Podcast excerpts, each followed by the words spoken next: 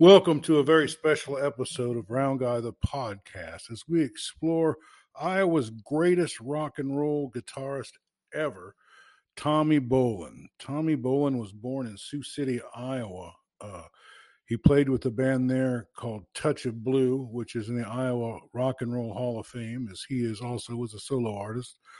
Uh, Tommy uh, was uh, he broke out in Denver. He was uh, played with lots of uh, guys like Howlin' Wolf and BB King and Albert King, and uh, as just a teenager.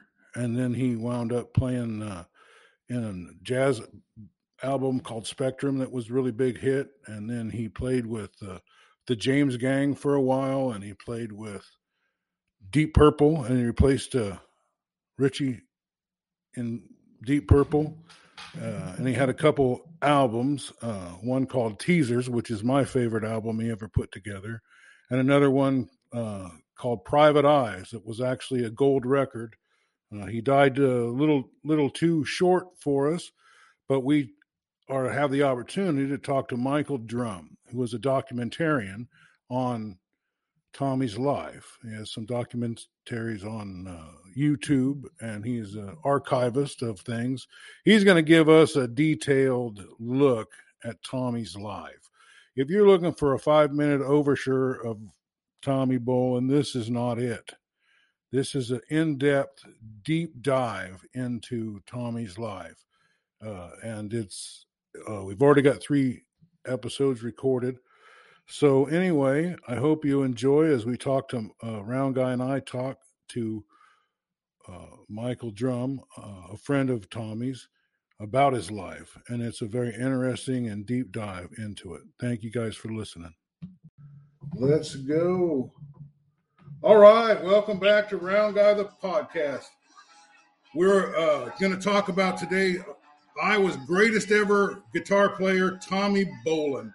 Uh, I have on the phone with us uh, Steve Pilchin, the round guy, as well as Michael Drum, the, the uh, archivist of the Tommy Bolin uh, uh, history. And, and uh, welcome to the program, Michael. Hey, my pleasure to be here with you guys. Thanks for inviting me.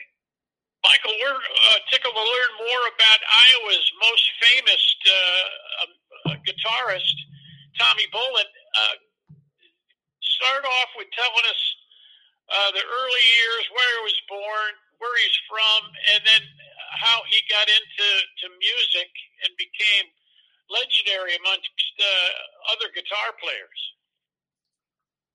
Yeah, and it all started August 1st, 1951, in Sioux City.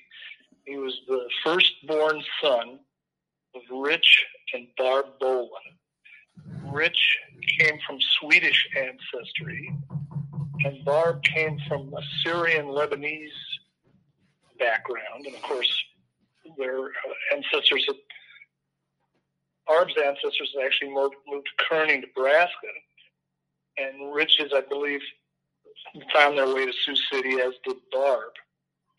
And, you know, it was 1951. It was the baby boom. The war had ended. And Mania was all about having kids. And Barb was a good, practicing Catholic, very, very compassionate, loving, perfect, unconditional, loving kind of mother, the kind of mother I wish I had had. Not that my mother was bad, but I mean, Barb was so, so connected with her children um, and just always having them feel like they were special. And that wound up being infused into Tommy's personality as the years went by. And Rich was a, man of blue collar background and didn't go to college, didn't have any kind of that education. And Sioux City, actually, the, the tale kind of begins in the mid 1870s when the United States was finally being connected by rail lines and it was 1869, I think, when the first rail line dropped down into Sioux City. And an enterprising uh, capitalist started one of the first major meat packing plants, actually in the United States. Rail enabled there to be more of a consumer based way of handling food products. You could ship stuff somewhere versus having it be by horse-drawn, uh, Uh, you know, way of doing things, which was so slow. So in the mid 1800s, there started to be these big meat packing plants. The cattle could be brought in to a central location. It could then be slaughtered and processed and turned into consumable meat products and then shipped back out. And so Sioux City was one of the first, probably the first place in Iowa. It became the main place in Iowa for that. The rail hub became enormous. And so that meant a lot of people who needed work, people who didn't have necessarily high education, or just working folk, salt of the earth, would move to Sioux City because they could find a job there. And it wound up pulling a lot of people there because there wound up being so many jobs support, in fact, the slaughterhouses. And that plays a couple of different roles in Tommy's life, but the most immediate one was that's where his dad worked. That was, he said that was his job. He would never call it his career, but that was his job. And in fact, working in meatpacking plants year after year after year is not one of the better, more romantic jobs you can have. So when uh, Tommy was born, they knew that on on mom's side there was a, a man back in Lebanon who had an extreme musical talent, you know, had a DNA gift, had that magic gift. You know, the true geniuses in music, people who get acknowledged as geniuses, and there's a number of factors which leads up to somebody being seen as a genius. But the first one you have to have is that DNA piece. Somehow it got passed along and planted inside of Tommy. So, in short order, Rich was like, knew he did not want his son and then his future other sons to follow in his footsteps. He understood that the, these jobs were a means to an end, but my golly, if I'm going to have, if we're going to have kids, they're not going to do that. So Tommy gets to be about four years old, and all of a sudden there's about four or five national live variety shows on TV. And they always featured all this music, live music, and be the classics, the standards. But then, as certain rock and roll acts started to pop up, and the kids were excited about it, all these shows would feature them. And the very first one to really get featured on all of these shows was Elvis. And it started in 1956. And again, all these shows glommed onto Elvis, where he was on each one multiple times. Of course, Ed Sullivan was one of them. Milton Berle had a show. There were a variety of them. And the Bolins had gotten a TV right, pretty much right away. And that's the same year I was born. So 1951 was kind of the year when TV became a thing that people would have in their houses. It really hadn't existed, and they had finally gotten cheap enough that almost everybody could buy one. And it would be in the living room, and it would be the focus. And every Saturday night, there would be these variety shows. So Rich got hip to Elvis himself and he had heard about Vernon Presley, and that Vernon was extremely blue collar. They were they were poor, and and then Rich heard about how Vernon had really leaned into the whole thing with Elvis to support him in, in developing a music career. And Rich went, "That's it right there." And then Elvis went out uh, in the spring of '56 on his first major concert tour where they were playing, you know, like 5,000 seat, 8,000 seat coliseums. And in fact, what that was, was probably the first major rock and roll tour ever, literally. And Elvis, in May of that year, came to Sioux City and he never came again and El Tommy was four years and nine months old. totally impressionable, you know, from a developmental basis. That's your, by the time, once you get between zero and five is when you're like a sponge. Everything really affects you, good and bad. And so they go to the show, of course, sold out, all the newspapers, all the media covering it. This is like an incredible event. Elvis Presley in Sioux City. And so Rich takes Tommy to that. And imagine being four years and nine months old. Dad has been already preparing you. You've been watching him on television. And this is the beginning where Elvis was just up there swiveling his hips and being the king of rock and roll, and everybody's going completely insane. And this is Tommy's first live concert ever. Of the first Elvis major tour ever, the only time he ever came to Sioux City. So his mind was blown. There's a famous picture of him that I'm sure Dad took with him with a like a ukulele around his neck, posing like Elvis.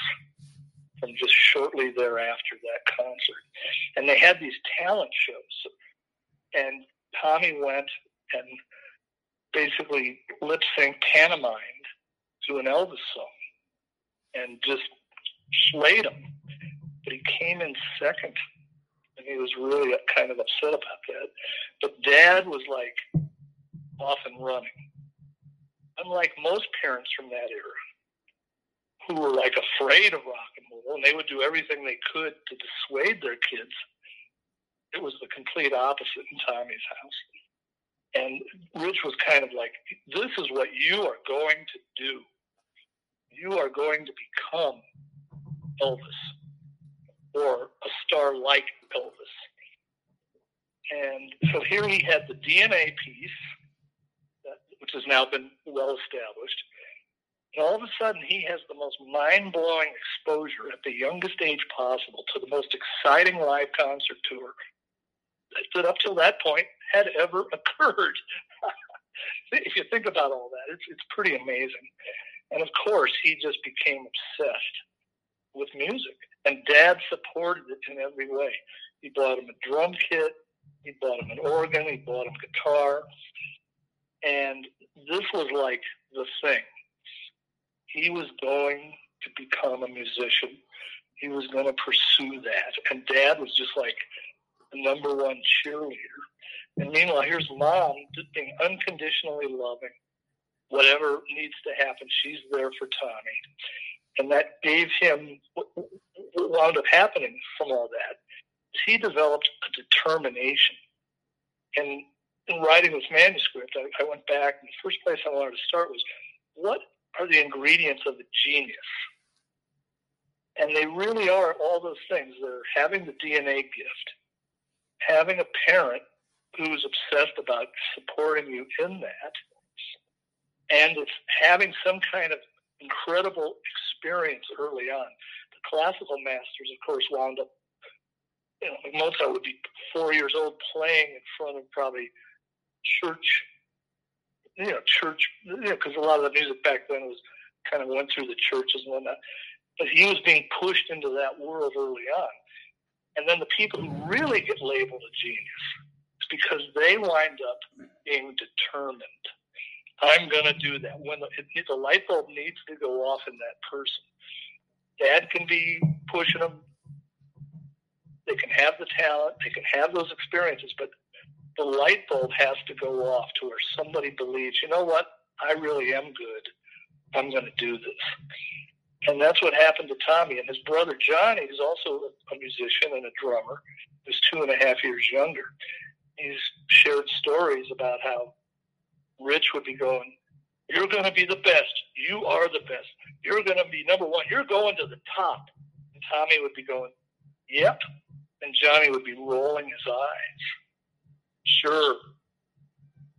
So there's a little difference between Tommy and Johnny from an early age, even though Johnny's a great musician, all that. But Tommy bought bought it. He owned. Yep, I am that good. And with mom's love, he was confident. He had a certain confidence.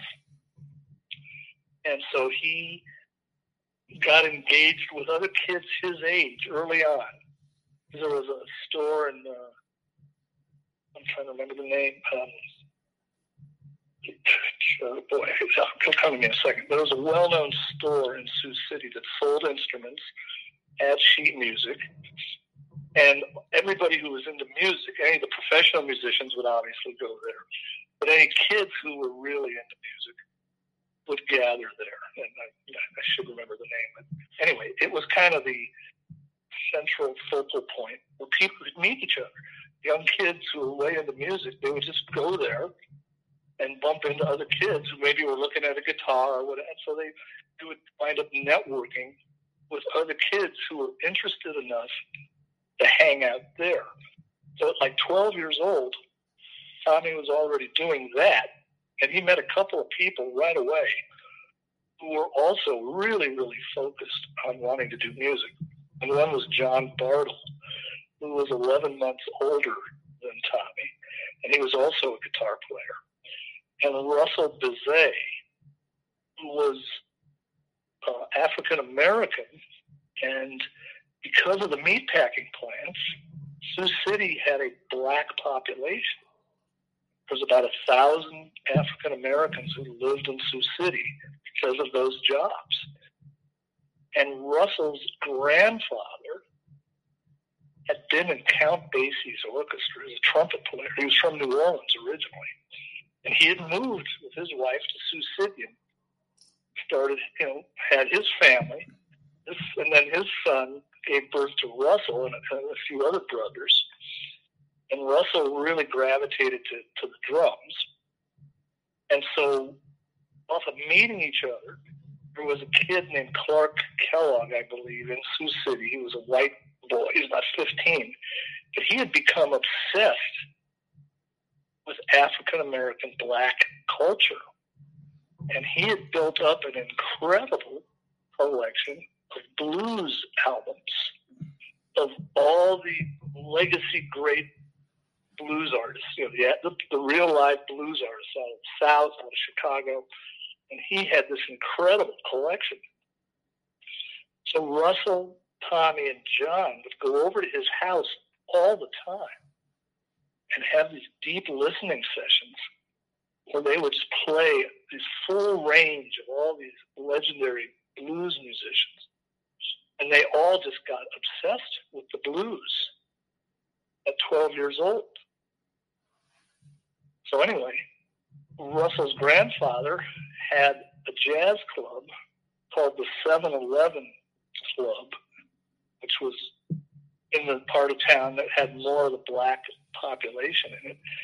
And it was really just primarily for African Americans because back you know, back then everything was pretty segregated, even if there wasn't official laws about it. And so the club was pretty much black jazz club in Sioux City. Now there weren't many of those in Iowa. There were some, but uh, it was not common. But since he had been in Count Basie's orchestra, he knew how to get in touch and book certain blues and jazz artists to come play there. So there was a circuit. And Sioux City, Omaha was a big stop. Obviously, Chicago was a stop. Omaha was a stop. And because of Russell's grandfather, Sioux City was on that loop. And so on Sunday nights, well, Russell's grandfather was was a real mentor kind of a guy. He wanted to support any musician who popped up that he noticed who he thought had something going on. He would want to help them. He would just want to be like a, a mentor figure for people. And so at 12 years old, on Sunday night, they would have a special night where they would let Tommy and Russell come in to jam.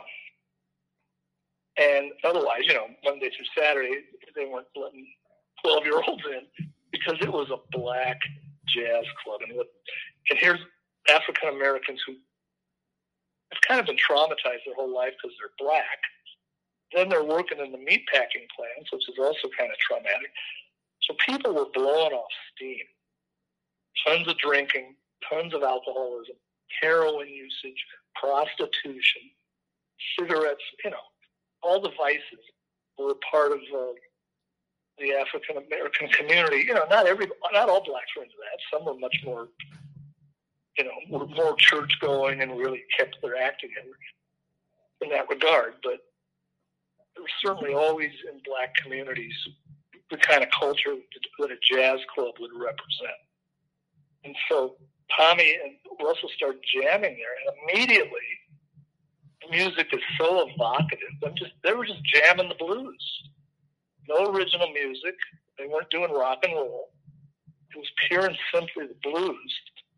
And Russell's grandfather, who again was in Basie's work, he'd be back in his office. All of a sudden, he would just kind of be caught by the music. And he would pick up his trumpet. And in second line New Orleans tradition, he would just start playing as he walked out of his office towards where they were jamming. And so that that is part of Tommy's narrative. It's not never been told.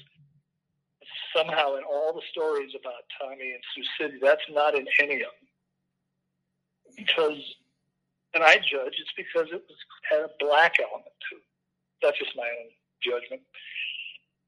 So anyway, between 12 and 13, Russell, who I did a four-hour session with, he thought, well, we might, I think we might have played there like every Sunday for a couple of years. I said, a hundred times? and he goes, it could be, yep. Pretty amazing. So, wow. And so any of these kids who actually had developed chops, there was already this whole thing because the Beatles were on Ed Sullivan when Tommy was 12 and a half. Right when he was doing all this blues stuff, which he was also propelled by the Elvis experience. And then, you know, February 1964, the Beatles were on Ed Sullivan and everybody from my generation saw that. And almost every musician I know from that generation says that's why they got into music. And of course, Tommy was watching, and so was everybody else. And all of a sudden, there was this explosion of bands. And that was one of the legacies of the Beatles. All of a sudden, everybody formed a band. Every 13 year old kid formed a band. And that certainly happened in Sioux City also. And so there began this whole thing of dances, uh, and then flatbed trucks would set up outside different venues downtown and in different places. And people found that they could, you know, have a little business, and bands were in demand. And so Tommy immediately got into uh, the Sioux City and Denny and the Triumphs. Might have been the first band and all these bands had somebody who's in the band, or their father, or somebody who had a clue about trying to get a gig. You know, book the band. And there was a strong demand for bands because of the whole Beatlemania. And so Tommy got into, he was in a series of three bands and could get booked. And he was like the youngest kid in the band he was shorter than everybody. Everybody was like a year and a half older than he was. And at first, he was like, be a jam session, like at 12, 13 years old, and he would go. And kids who were maybe a year and a half older than him, you know, in an informal jam session, it's kind of, well, who do you know? Who's getting the, who's getting on stage? Who's going to get to do the next solo? And he was kind of getting elbowed out of the way because he was small and young. But he already was so amazing that that only lasted a very short period of time. And pretty soon, anybody who had the booking chops try to have some kind of gigs would want Tommy in their band. And and so he was getting paid money, not a lot, but getting paid money, as was Russell, John, and a number of other kids at 13 years old because there was such a demand for live bands at that time. And so, in a very compressed period of time, he wound up being in that band. Then he wound up uh, the best known band he was in, Sioux City, was Patch of Blue, that the Larvick brothers famously had. And again, initially, since Tommy was just decided to be in a band, have gigs, be making some money, he wasn't the band leader. Is kind of what it boils down to. And um, and so at all these bands, they wanted to follow the pattern of how do you come across a little more respectable. So they all wore suits, you know, kind of like what the Beatles did initially, you know. So they weren't too scary. And he wound up having dozens and dozens of gigs between 13, 14, and 15 uh, in these bands. And obviously, you're developing your chops because you're playing all the time. And he was obsessed, so he was playing all the time. And he and Bartle would get together, and they became the Guitar Brothers. They would just get together all the time. And as John told me uh, this year, it was all about jazz for them. They would get together and try to play all these jazz standards, learn the licks, figure out the chords, figure out the fingering, and that's what they were obsessed with. Let's learn "Girl from Ipanema." Let's learn, you know, whatever jazz standards were at that time. And so Tommy was steeped in the blues, steeped in jazz, and then in these local cover bands that were playing all the rock hits, you know, for parties, dances, whatever. And so he wound up having a vocabulary of all those kinds of music. And again, because of the DNA piece and how obsessed he was and how hard he was working, he, he developed an incredible ear. He never learned how to read music. He could hear something one time and play it. And this caught everybody's attention immediately. Like, wait a minute. What? Because nobody else had that. Nobody else was a genius like he was. And so everybody was just like, wow, he can play anything. And of course, the bands that were getting booked, they were all playing the rock hits of the day. And for, you know, but, you know, and he wasn't. And since Elvis had been that early inspiration, he pretty early on didn't really think he wanted to be a jazz musician he just was a jazz musician. like he didn't have to have a goal. He just was. But but you could see once the Beatles blew up and once all these cover bands got going, it was pretty obvious that rock music was going to be the path to where you could make money. And so while he had all these other chops, and now, for people who are really into Tommy and people who listen to him, one of the things he was known for was being an emotional player, or his way of playing, his style. First of all, he didn't sound like anybody else. Nobody's ever sounded like Tommy. He had a completely unique way of playing the guitar. But part of what came through is that emotion that he touched people's hearts because the way he could play the guitar had this deep emotional quality to it. And where did that start? With the blues.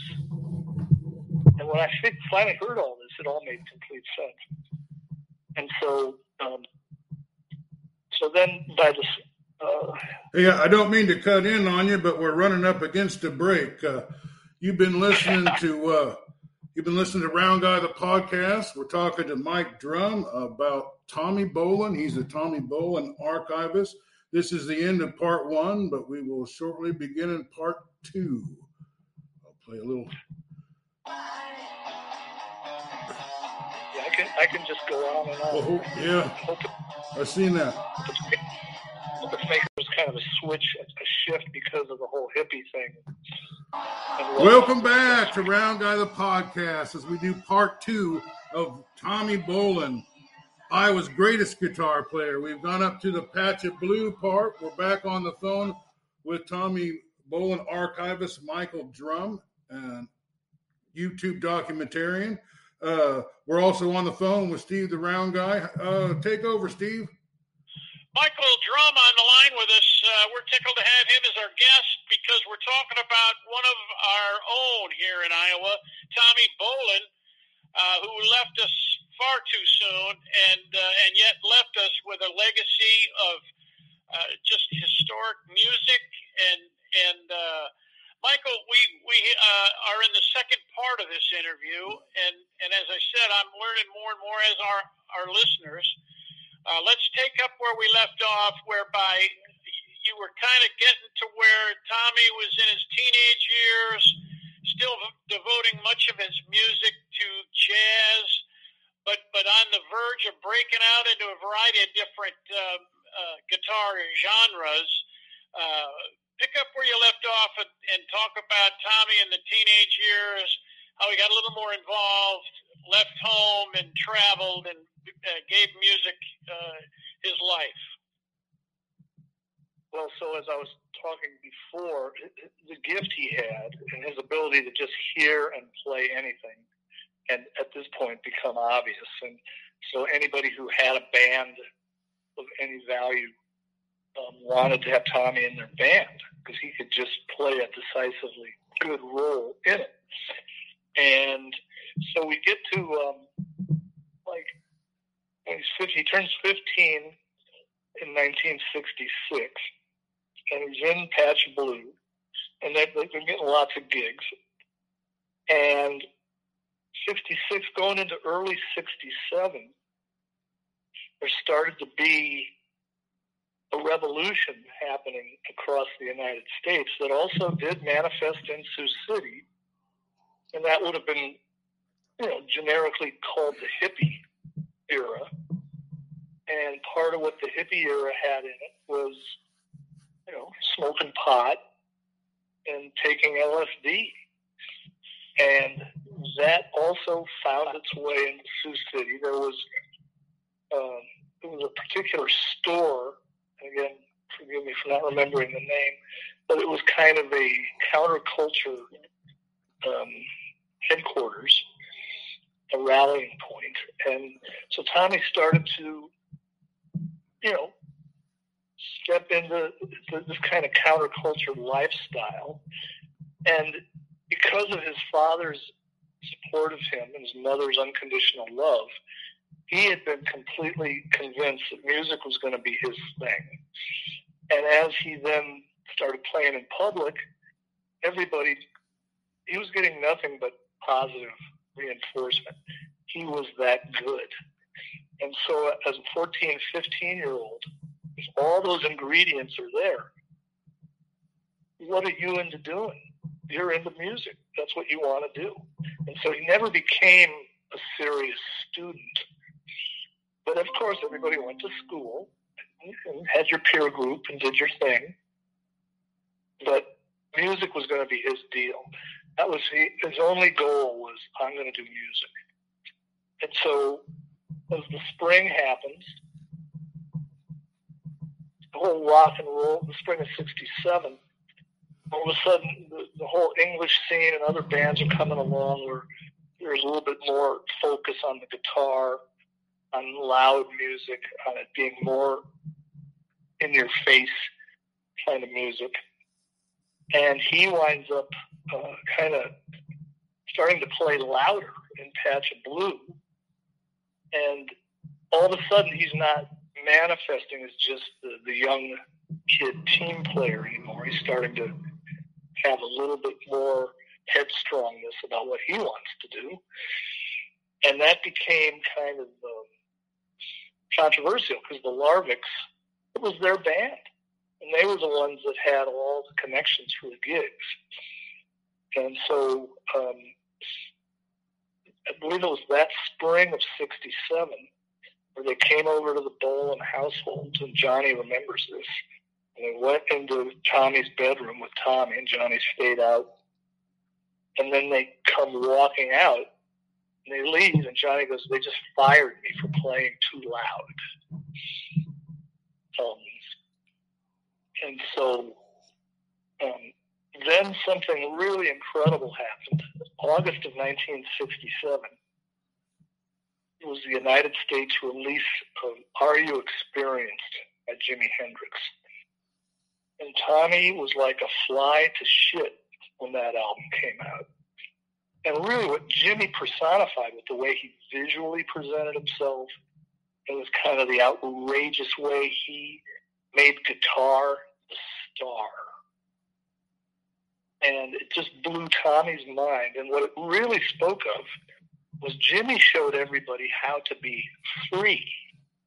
You know, not wearing a suit, not just playing by the rules, but you could go outside of all that. And it was so exciting to him that he just immediately learned a number of songs from, from the album, including Purple Haze, which kind of became a signature, but, but only for about a year. And then after she left and came to Denver, then he never played it again. Nobody, I never heard, nobody ever heard him play it except the people from that one window of time. And so he then, there were a lot of talent shows going on at that time. And he wound up putting his first band together, which only lasted about a month and didn't really ever have a live gigging thing, but it was more for these talent shows. You know, a lot of talent shows, could you win a, win a prize and, you know, get a little bit of momentum he put a group together that's not doesn't show up in any of the narratives about Tommy called Harlem's Children.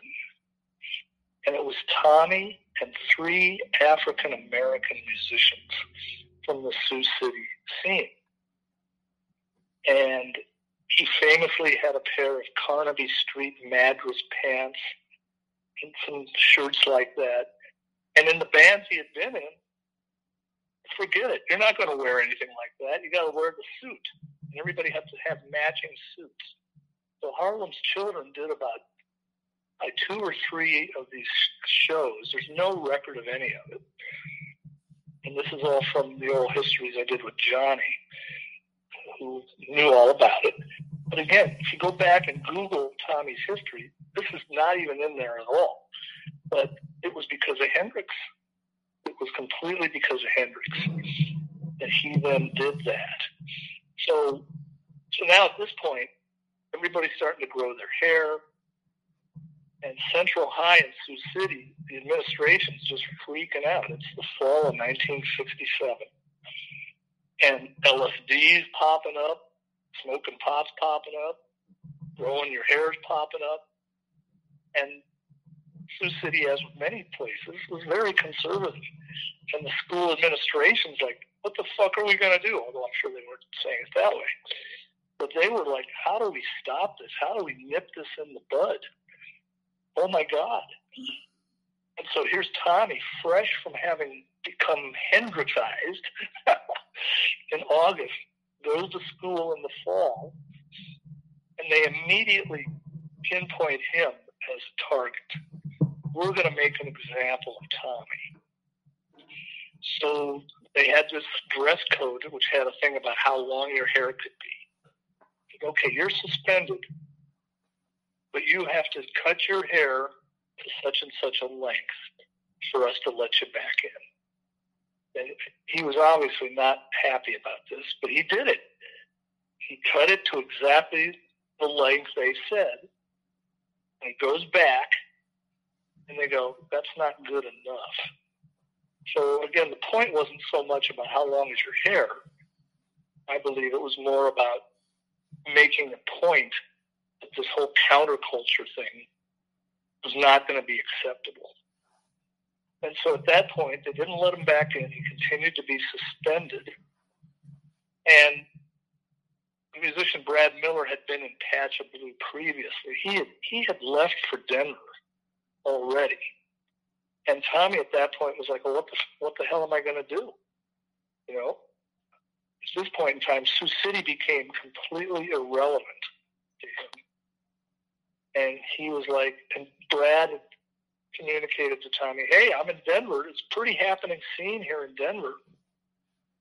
And Denver, you know, always represented kind of the, the mecca for a lot of the, you know, Nebraska, Kansas, Iowa, Wyoming North South Dakota. If people wanted to go to a big city, they would go to Denver.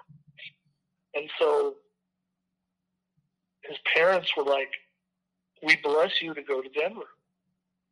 You go ahead. If you have to go, go. You know we're here. You know we love you. Go ahead. So he heads to Denver. I believe it was a bus, caught a bus, and gets to Denver. And within 30 days of coming to Denver, he meets three people who would be in his world for the rest of his life. One was Jeff Cook, who became a primary lyricist for Tommy, and he had his own band at that point called Crosstown Bus. And he also, at 12 years old, was fanatically listening to blues albums. He meets him because their band is in downtown Denver rehearsing in a basement. Tommy's downtown, and he, it's, it's snowing out. He has his guitar. He hears this music coming. He goes to the door. And he's pounding on the door, pounding on the door. And they're like, "What is that noise?" And they finally, "Hey, can I come in jam with you guys?" Go, Who the hell are you? You know, he's like, looks like he's a kid. And he was so insistent, and he was so nice that Jeff said, "Okay, come on in." And the band already had a guitar player, bass player, drummer, singer. And he, here he plugs in, and he immediately plays Purple Haze. And everybody has a coma, goes into a coma immediately. What the fuck? And this was within two months of that song being plastered on every everywhere. I mean, it was it had become a phenomenon, and he was blowing everybody's mind completely. So the next day, this band that had a booking agent fired their guitar player and renamed themselves American Standard. And he, as soon as he met Jeff, he was in a band in Denver that had traction. At the very same time, Barry Fey, who became the most legendary concert promoter, one of the most legendary in United States history, for a number of reasons. He had gotten to Denver the year before, and he wanted, he found out about Chet Helms out in San Francisco, who had a production company called Family Dog Productions, and they were managing Big Brother and the Holding Company with Janis Joplin, and they were putting on shows at the Avalon Ballroom with all the cream of the crop of all those late 60s bands and all, as well as blues artists, legacy blues acts, that whole thing back in the late 60s where the counterculture music fans embraced all that stuff. They embraced blues, they embraced jazz, and Helms was booking all that stuff. So Barry, one thing led to another, and he pitched the idea that they would open a club in Denver called the Family Dog in partnership with Chet Helms, already knew all these managers and booking agents. Barry didn't really know any of them. But Barry had done a little bit of concert promoting. He knew he, that's what he wanted to do. And so, simultaneously with Tommy getting to Denver and meeting Jeff, all of a sudden, instantly, first time he jams with anybody, he's in the band. um, and just, again, everybody was just stunned. Um, like. Um, so American Standard got in front of Barry Fey because they had a booking agent, and Barry immediately saw, wow, these guys are great. Because at 16, Tommy, at 16 and three months old, they show up and jam Purple Haze. it is like stunning, stunning. So they immediately got booked into the Family Dog on the bill, opening act for a number of of some of these legacy San Francisco era type groups. And, and immediately, Tommy had gone from Sioux City, where he was being told to, "You're fired because you're playing too loud." And within six months, he's in the middle of the very first ultra hip music thing that happened in Denver. But the Denver police were completely freaked out and they started harassing the club and the bands that played there like crazy because Denver was a larger version kind of of what Sioux City was like back then. Pretty conservative. Um, but part of what Chet Helms would help do would be to book some of these blues legends. Uh, he was kind of the conduit for the talent that would play at the Family Dog. And in, doing this with Jeff Cook, he related that um, that um, I believe it was Big Brother played at the opening night, but then they played next spring or next June as well. And um, and that Howlin' Wolf was put on the bill. And Howlin' Wolf, a lot of those blues people, they would get booked, Chuck Berry, but they wouldn't travel with the band because they wanted to make most of the money. Um, so, um, um, it's okay. I got just happened in the house. It's okay. So Jeff tells the story about um,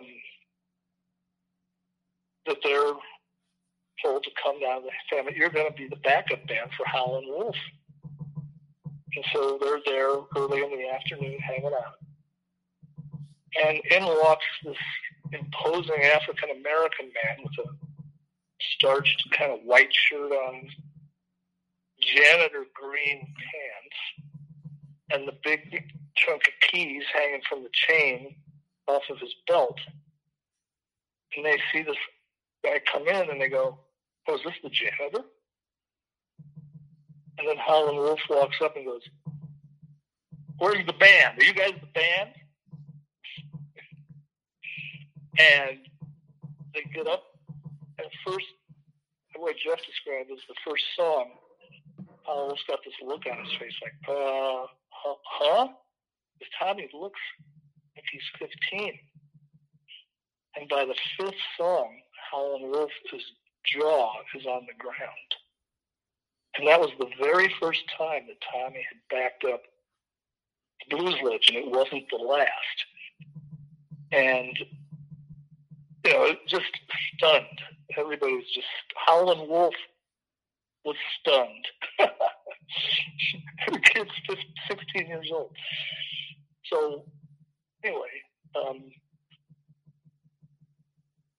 February, Barry Fey had realized pretty quick that through booking acts at the Family Dog, which held maybe 800 people at the most, that he was now making contacts with all these bands' managers and booking agents. And he was like, wow, I should try booking some big concerts. And so he books Jimi Hendrix headline on February 14th, 1968, at Regis College Fieldhouse, towards about 6,000 people. And Barry was just beginning his career of being a big promoter. So he wanted to pull out all the stops and try to gain curry with all the artists and give them the best time they could. So Barry arranged for the family dog to be the location of a private after show party for Jimi, not open to the public, just where he could come hang out, chill, do whatever he wanted, and jam. And who did they make sure was there to jam with Jimi? Tommy. This is also not well known, but it does show up in a number of different. It did happen and so they, and the reports are that Jimi played bass while he would have then stood there being blown away by Tommy. And so that's how much of an impression Tommy had made because Barry Fey wanted to curry favor with Jimi Hendrix. Hey, I'll throw you a post show party. And hey, I've got some musicians you can jam with and that Tommy was that person. And what would that have done for Tommy's confidence? you know. But then a month later, not a month later, but come July, Family Dog closed, and they wound up doing some other shows there. There's a famous show that didn't happen that was be, two months before that Jimi Hendrix thing. It was December 20th. Otis Redding was booked to play the family dog. He died in the plane crash 10 days earlier. And that's when sitting on the dock of the bay was just all over radio. It was his breakthrough hit and they had booked him at the Family Dog. The opening act, American Standard, was Tommy. Show never happened. There's a poster. They made a poster, and you can find that online. It, it kind of disappeared for a while, but it does exist. It's online. Otis Redding, American Standard, Denver Family Dog Show. It's a really cool poster that was part of what the Family Dog did. They tapped into all those great San Francisco poster artists and uh, a lot of amazing posters. So that was Tommy's pedigree right out of the box. And the other person who he met right away Dave Brown, who had three brothers. He was one of three brothers, Dave, Rick, and Alan Brown. Dave was a great guitar player. And they had a band called Hannigan's Greenhouse. It had three part brother harmonies right when the Bee Gees were first coming out. And the thing they've always said about the Bee Gees is, oh, they have the greatest three part brother harmonies. You can't have harmonies any better than if it's three brothers. They had quite a little buzz going on in Denver.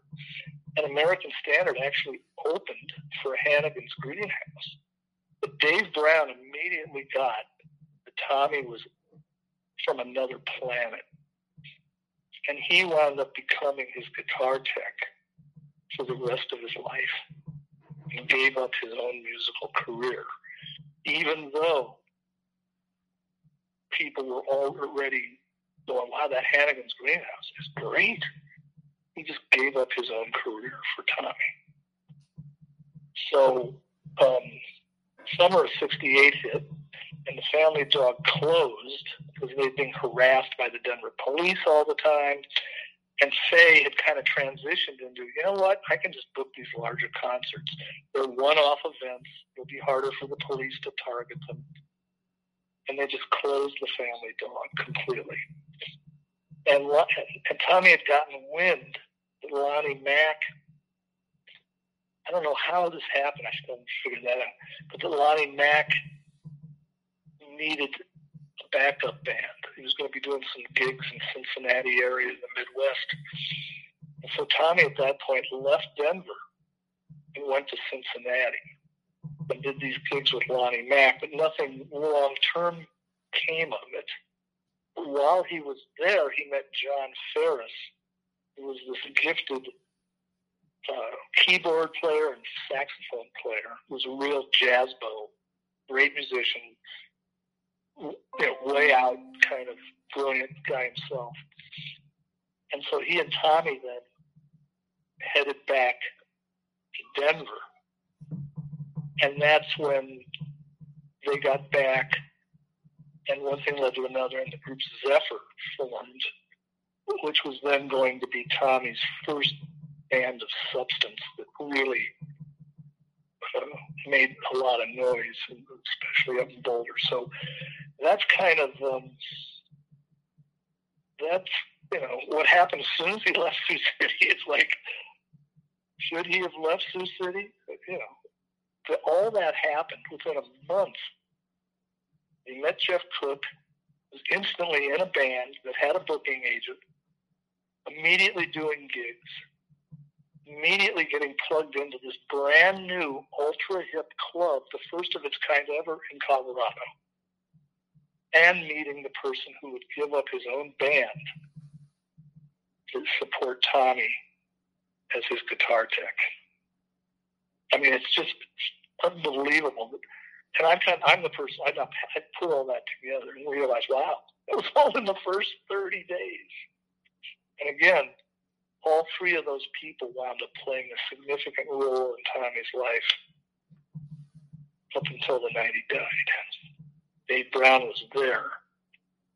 Jeff was not in the band. He wasn't touring with him, but he was still writing lyrics for him. And a lot of his most evocative songs, Jeff wrote the lyrics for. But Jeff always knew how to dial it into where it was they were appropriate for Tommy. And Tommy would then, you know, look at the lyrics and maybe want to edit them a little bit or say this or say that or whatever. So even though Tommy wasn't writing all the lyrics, they wound up reflecting Tommy. It was almost as if he was. It was kind of the way Elton John and Bernie Taupin were, where Bernie just had a way of writing lyrics that were Elton. Sounded like they were Elton's. You know, a lot of people didn't really understand that Elton never wrote any lyrics. But Tommy, as it turns out, did become a lyricist and wound up becoming a very personal, evocative lyricist himself, um, unlike Elton John. As it turns out, Tommy wound up being able to do everything. He went so far beyond just being quote unquote a guitar player. He became an incredible, prolific composer. And one of the things about Hendrix before he died was there were articles about how he was frustrated with coming up with new material. And a number of his breakout songs had been cover songs. Tommy had never had an issue with being able to write. He was like a water fountain. He, he just, melodies just came out and he wrote hundreds of songs. But then he had to develop himself as a singer. And by the time he was doing Private Eyes, his last album, I interviewed Dennis MacKay at length, co-produced the album with him. He said it would take one, two, three takes for him to have the perfect vocal utterly on key, utterly in pitch, perfect. But everything he did, he could do perfectly. And he also became an incredible producer. That he knew what he wanted to do. So he had the whole package by the end. Amazing producer. Hey, I don't mean to cut in there, buddy, but we're running up against time. This has been, uh, we're talking to Michael Bloom, or Michael Drum, who's uh, uh, was a friend of Tommy's and uh, has done documentaries on him. This is part two. We're up to about 1968. Uh, thanks for listening. We'll have part three in just a minute. School on Tommy. I think I'm going to get a master's. Welcome back to Round Guy the podcast as we continue our coverage of Tommy Bolin. We're with Michael Drum. Well, we, are up to about 1968. Uh, Tommy's had an exciting first 30 days uh, opening for Howlin' Wolf, uh, playing with Jimi Hendrix. Uh, things are really starting to take off. Uh, t- take it from there, Michael. So as I said, that he had uh, the family dog, which was really huge coincidence that when Tommy arrived in Denver, that that club had just opened, and Barry Fey had partnered with Chet Helms, who was second most legendary music impresario in San Francisco history next to Bill Graham. And that Chet had helped steer all these amazing groups to the Denver Family Dog. And that as soon as American Standard existed, which took one time of Tommy playing Purple Haze, they were brought to Barry's attention immediately, and he immediately embraced them as a as an opening act and as a band that could back up some of the like a Howlin' Wolf who wasn't touring with the band because he wanted to pocket all the money, so they would get a local group to you know to do it almost for free, and that Tommy had blown his mind completely. But by July, the club closed, and that, that amazing opportunity was over. And Tommy had gotten wind about an opportunity to play with Lonnie Mack back in the Cincinnati area. And so he went back there, and that only lasted a short period of time. But while he was there, he met this amazing keyboard player and saxophonist and flute player, John Faris, who was kind of this bohemian jazz musician, brilliant guy. So they then immediately glommed onto each other. And they came back to Denver, and in short order got word, uh, got up to Boulder, and uh, got hooked up with uh, Candy and David Givens. Candy being a singer who's been compared to in a way to Janis Joplin, but she actually had her own style. But back then, a, a woman who was a strong singer usually got compared to Janis Joplin. And David was a very talented guitarist and bass player.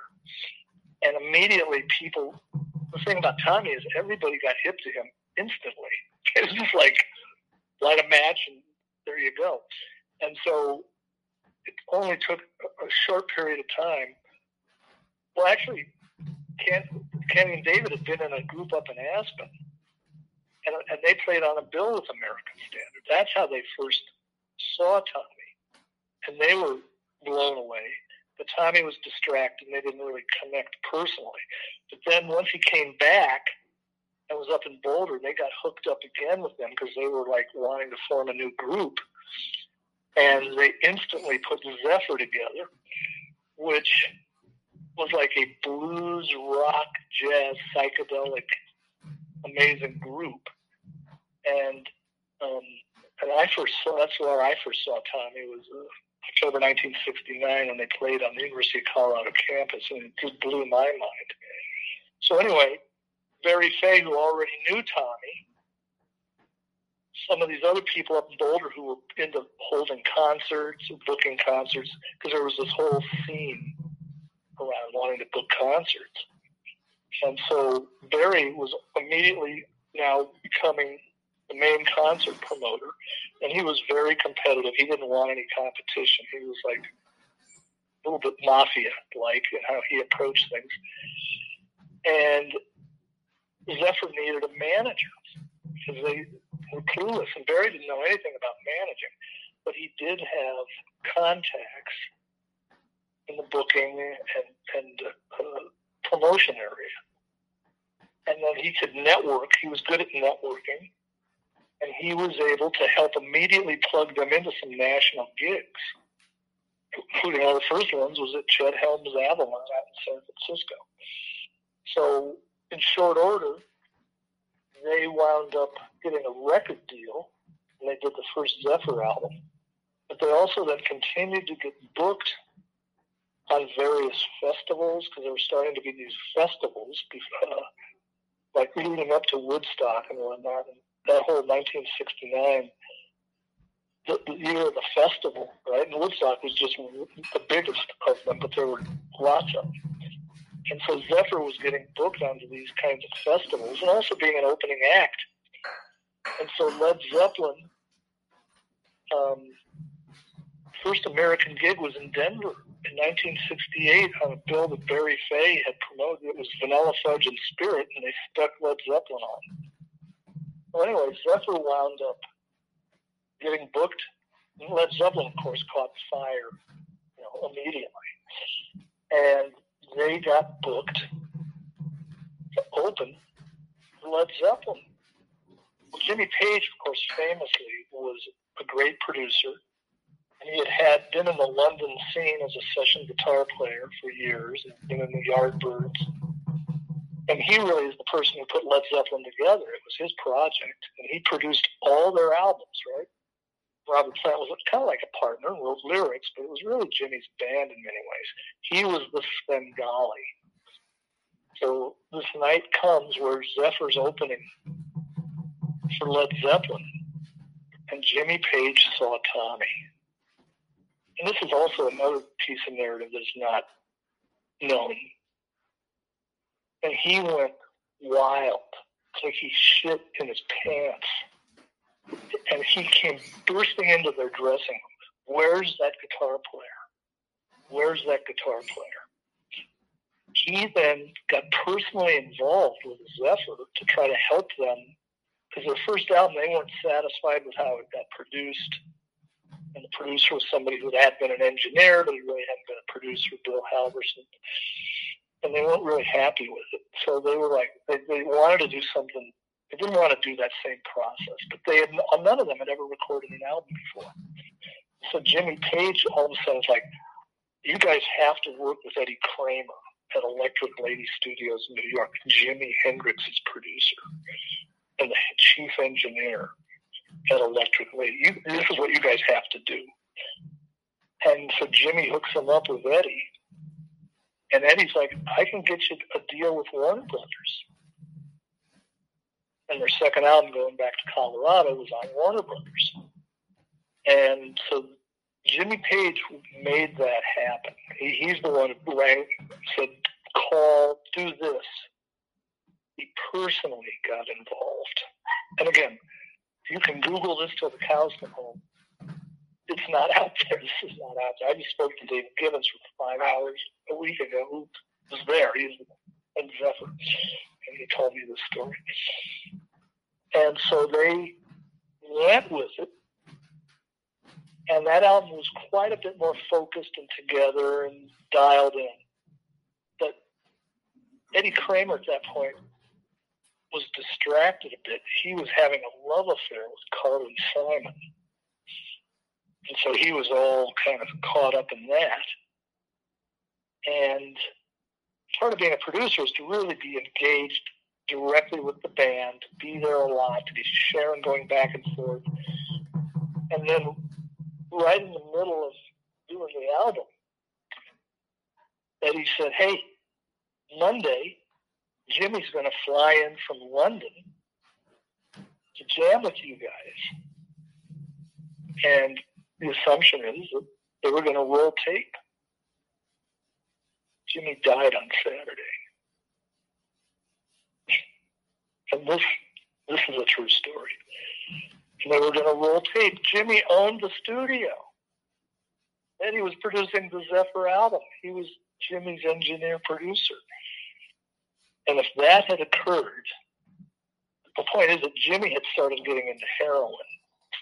Um, and the Denver Pop Festival, which I know you brought up yesterday, It was a two months before Woodstock in Denver. Barry Fey put on a festival, similar kind of format, three days, bunch of different bands, and Jimi was on that bill.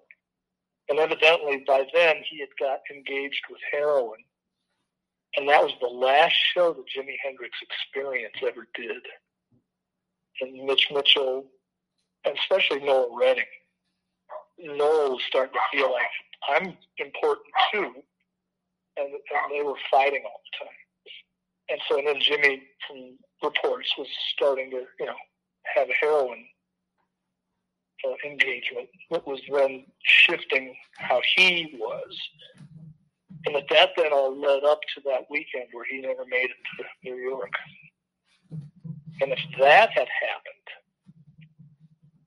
but the counterpoint to that story was that they had to get out of their deal with ABC Records. Their first album was on ABC Probe, which is part of ABC, which was a pretty big label. And so they, Candy and David had a meeting with Jay Lasker, who was the legendary president of ABC. And Jay was like, you know what? I got a producer I want you to work with. And I, you know, I realized that you're not happy with how the first album went. I've got somebody here I want you to work with. And this other person was sitting there in the office. And Candy and David like, no, you know what? No. Jimmy Page has hooked us up with Eddie Kramer, and, and we can get a deal with Warner Brothers. We want out of our deal. And Jay wasn't happy. I don't know what, what they had to do to deal settle that. But the producer that was there was the mastermind of a major hit rock album that had just come out and gone to the top of the charts. James Gang Rides Again, Bill Szymczyk, who of course wound up producing all of Joe Walsh's breakthrough solo albums, Hotel California by the Eagles. And while Eddie Kramer had a pretty good career, Bill showed he knew how to work with an idiosyncratic, unique rock artist. And David Givens, the other night in my talking to him, said, We made a mistake. well, like David, the what ifs are piled up to the ceiling here. So that's that's also not in the narrative. That who became one of the most successful rock producers of the 70s was teed up to produce Zephyr. And I can look at that myself and go, yeah, that was a mistake. But, you know, what do you know? Jimmy Page is the one going, you got to do this. What are you going to do? You know, going to follow that. So then, anyway, Zephyr, that album came out, and it didn't quite get the momentum going everybody was hoping for. And Tommy at that point was starting to uh, feel like he had a different, he wanted to pursue some other things. And Candy and David decided they had, they had switched to Bobby Berge as the drummer, who was Tommy's friend from Sioux Falls. And they decided they wanted to go back to the original Zephyr drummer, Robbie Chamberlain. And they set up a power play to, to get that to happen, which David now looks back at and goes, that was a mistake also. And Tommy then quit. He quit. And this is like the late spring of 1971 and by then Zephyr was putting on just these mesmerizing concerts. But because this all went down that way, he quit. And that summer, Inner Mounting Flame by the Mahavishnu Orchestra came out. The sub story of all this is that Tommy had spent time in and around Zephyr. In New York City, he had met on some of those festivals the group Dreams, which was kind of a more artistic Chicago, had a drummer, Billy Cobham, who wound up being in the Mahavishnu Orchestra, who then did the Spectrum album with Tommy. So Tommy, because he was in Zephyr, was starting to be noticed by really significant musicians. And he wound up having an entree to go to New York and to meet some of these jazz musicians all of whom were completely blown away by him instantly. And he couldn't read music. And all these jazz guys are all reading charts. And he would be embraced even though he wasn't formally trained. So Mahavishnu Orchestra had Jan Hammer was in it, who he had already, he and Billy Cobham and Jan Hammer and Jeremy Steig had done a demo of a couple songs at Electric's Lady Studios before the Mahavishnu Orchestra album came out, which of course revolutionized electric guitar in a complex time signature changed out, out there. Most amazing jazz fusion album ever was Inner Intermounting Flame. And so that came out right at the time Tommy was leaving Zephyr. And so he formed his first solo band. And he called it Energy which was named after an album Jeremy Steig had done with Jan Hammer. And then they did a song that Jan Hammer wrote called Downstretch, which, if you listen to that, it's on you know, YouTube. We wound up putting that out on the archives. Sounds like the Mahavishnu Orchestra. So the first iteration of Energy didn't have a singer. And of course, the Mahavishnu Orchestra didn't have, they were all instrumental. So Tommy initially was basically trying to do the Mahavishnu Orchestra, but where McLaughlin had high up major league management based out of New York and had a jazz pedigree and could get booked, Tommy was in Boulder and didn't have any of that. And he's trying, they're trying to get gigs in beer clubs. And so it didn't go over very well. and um, and Tommy wound up being the booking agent for Energy. And he would then try to find gigs everywhere, do whatever he could, and and then Energy would do the same thing. They would back up blues legends. They backed up Big Mama Thornton. They backed up Chuck Berry. And then there was a stadium show at Folsom Stadium in Boulder. It was, had It's a Beautiful Day, Poco, and uh, Albert Lee, I mean Albert King, Albert King, and Albert had his own keyboard player, but then Energy backed him up, and people who were at that show, Stanley Sheldon was the bass player, that Tommy and Albert stood toe to toe, trading licks, and after the show, Albert went, "You got me." So again, uh, Tommy just continued to just blow everybody's mind. But energy just was sucking wind. They couldn't make any money. They couldn't get any momentum. They did a number of demos, one of which had Jeff Cook's song Dreamer on it, which is on the teaser album. But on the demo, Jeff was singing. And I, when I listen to that song today, it sounds like Journey five years later. Once they got Steve Perry, the way they shifted gears and became a radio friendly rock band. That's what Dreamer sounds like in 1972 and Tommy's playing the most perfectly appropriate, amazing solo, more of a pop rock. But the whole point was they couldn't get a record deal, and Barry Fey was their manager. And in retrospect, they were stuck in Colorado, and Barry was the only person who had any contacts. So at that point, they're broke. Joe Walsh, meanwhile, had moved to Boulder, being produced by Bill Szymczyk and he and Tommy immediately became friends. And they, Tommy wound up opening for some local barnstorm shows, just in clubs.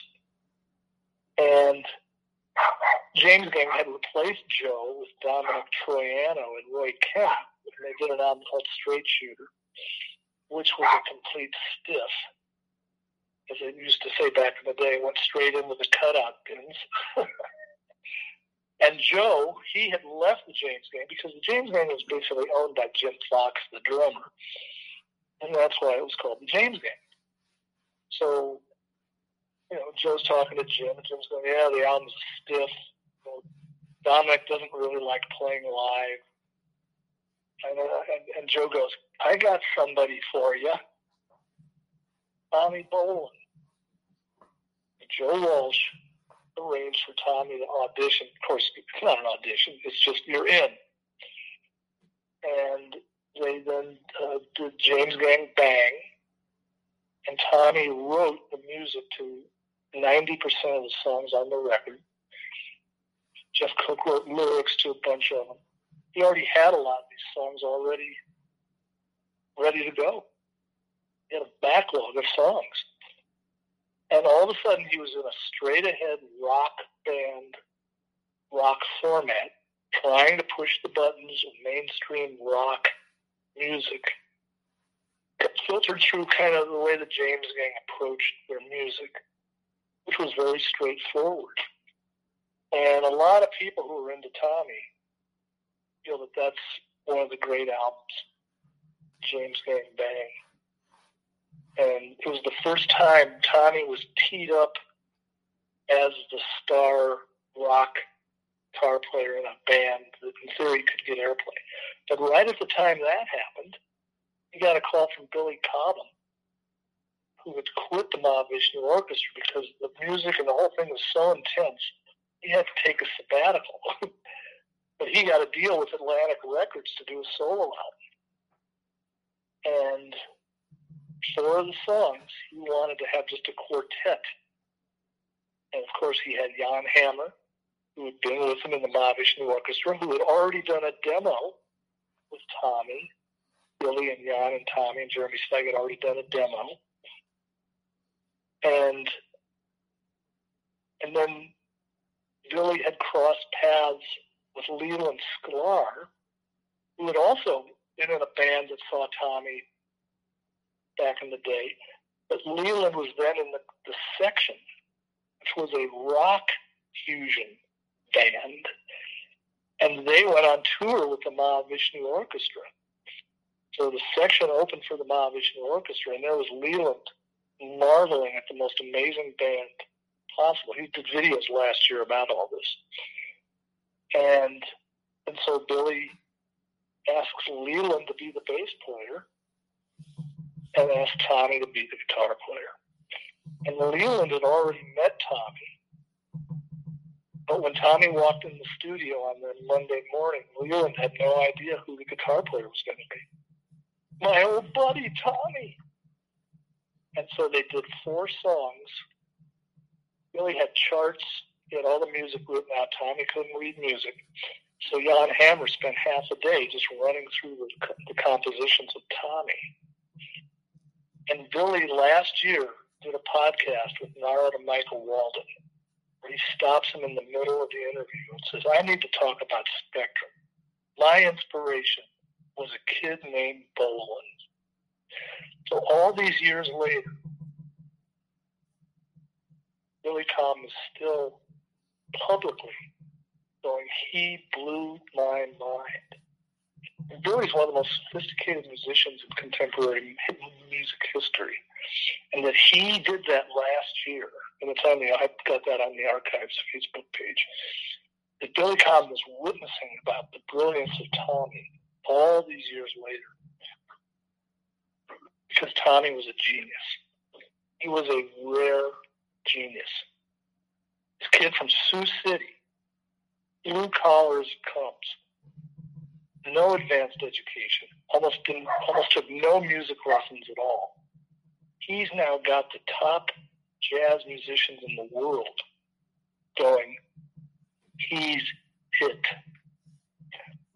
But by this point, Tommy's with Barry Fey as a manager. Barry is a gambling addict, and Barry wants cash flow. He wants so, and Tommy wanted to be Elvis. So, as with Sioux City, Tommy was going to focus more on trying to do something that had a rock basis. But he started developing the teaser album. And what he did with the teaser album was to merge it all together. He had straight ahead rock songs on it, and he had some incredible jazz rock fusion instrumental tracks on there. And anybody with a good ear, which is a lot of people who hear that album, are just continue to be just blown away by it. And guess who it sounded like? Nobody else. You can't listen to the, any of his music that he did himself. He never sounded derivative. He never sounded like he was copying somebody else. Yet he put his own complete stamp on the arrangements, on the production style. When it came to his solo albums, he handpicked all the musicians to be on them. And they would famously not have to rehearse very much. He knew what he wanted. And he was so intuitive that they could just nail it. So in doing all those albums, Zephyr albums, the two James Gang albums, and then of course he got into Deep Purple. I think um, that's the next chapter of him trying to become famous. You know, this whole thing is how do you kind of skip ahead? And Barry Fey wasn't really the right manager. And so he got bored being in the James Gang. And um, wound up quitting. He wanted to focus more on developing teaser. So he moved from Boulder to Los Angeles and started developing demos for teaser.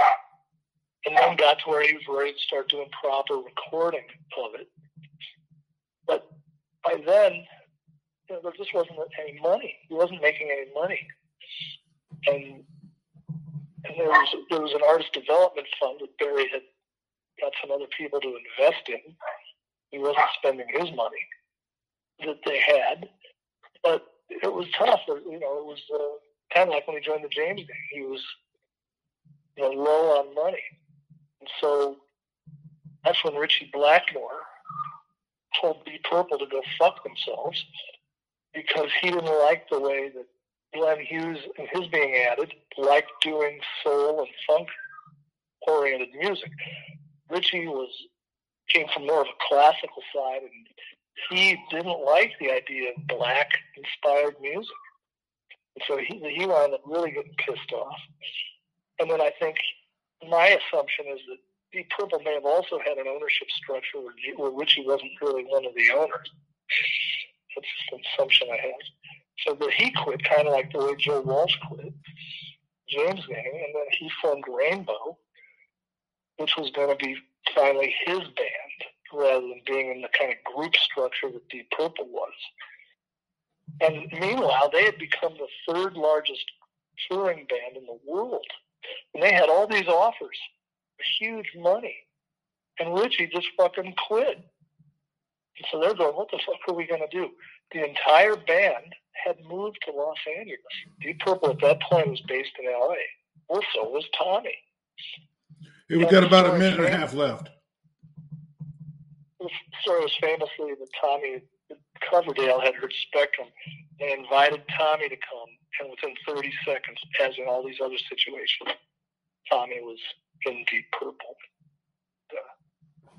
And then that kind of sets up what would be the last chapter right there.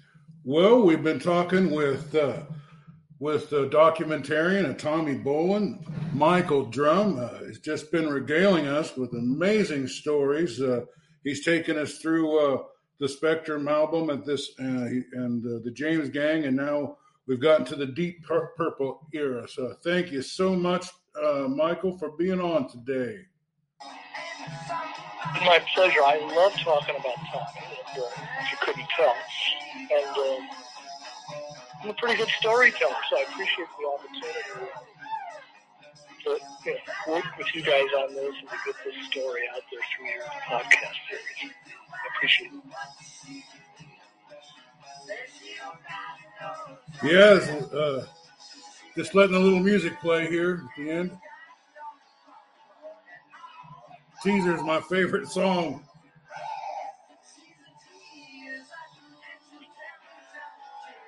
Thanks for listening, everybody. Welcome to Round Guy the podcast, along with Dave Johnson. Our guest today is Michael Drum. We've already spoken a little bit. We're breaking this uh, conversation into several parts because Michael is so knowledgeable. He is the archivist for uh, Iowa's favorite musician, but uh, unfortunately, maybe not the best known. We're talking about Tommy Bolin from Iowa in the Rock and Roll Hall of Fame. He's been with so many groups, and we've enjoyed talking with Michael about uh, Tommy and the various bands he's been associated with and the career he had, albeit short lived, unfortunately. Uh, Michael, where are we at in the conversation? Let's pick it up again. I can't wait to hear more about Tommy Bolin. Yes, I've been kind of thinking about it. Off of episode three, we were kind of about ready to go into Deep Purple, but I've kind of thought that I should set up. A, there's a couple things I forgot since this has been all off the top of my head, and so I wanted to kind of just set up a little context to fill in a couple blanks that would then lead up to the Deep Purple piece. So, um, yeah, I was back in uh, the fall of 1967 Tommy had been born and raised in Sioux City, Iowa. And from the earliest of ages, um, he saw Elvis before he was five years old through his father's fanaticism, basically, that he did not want Tommy and then his next brother Johnny to ever, ever, ever follow in his footsteps of working in the meatpacking plants of Sioux City, which of course was a huge part of the uh, the economic basis of Sioux City. And Rich worked there, you know, the whole time that he that uh, he and Barb were having the family. And quite frankly, it's a horrible job. It's it's a necessary job, but it's not exactly a, a soul stirring occupation. In fact, it's kind of just the opposite. So Rich knew from the get go he did not want his sons following up in his footsteps. So part of that had him taking Tommy to that Elvis show in 1956 before Elvis was even five. And basically, he was like, This is what you're going to do.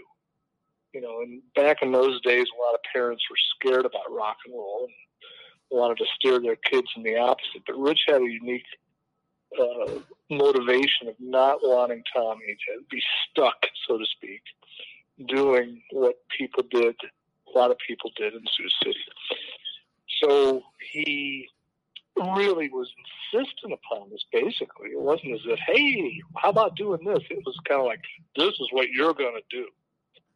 And he did the things necessary to help Tommy have access to musical instruments and to and to just really focus on on that. So and Tommy's grandfather had the DNA gift, you know, the thing that some people, very small amount of people, but some people are born with the with the DNA to where your brain lobes actually support the ability to just kind of be a natural when it comes to music. But if you combine that with that kind of exposure to exciting music, that kind of background from the parents kind of pushing you into it, that that is what enables somebody to really develop themselves.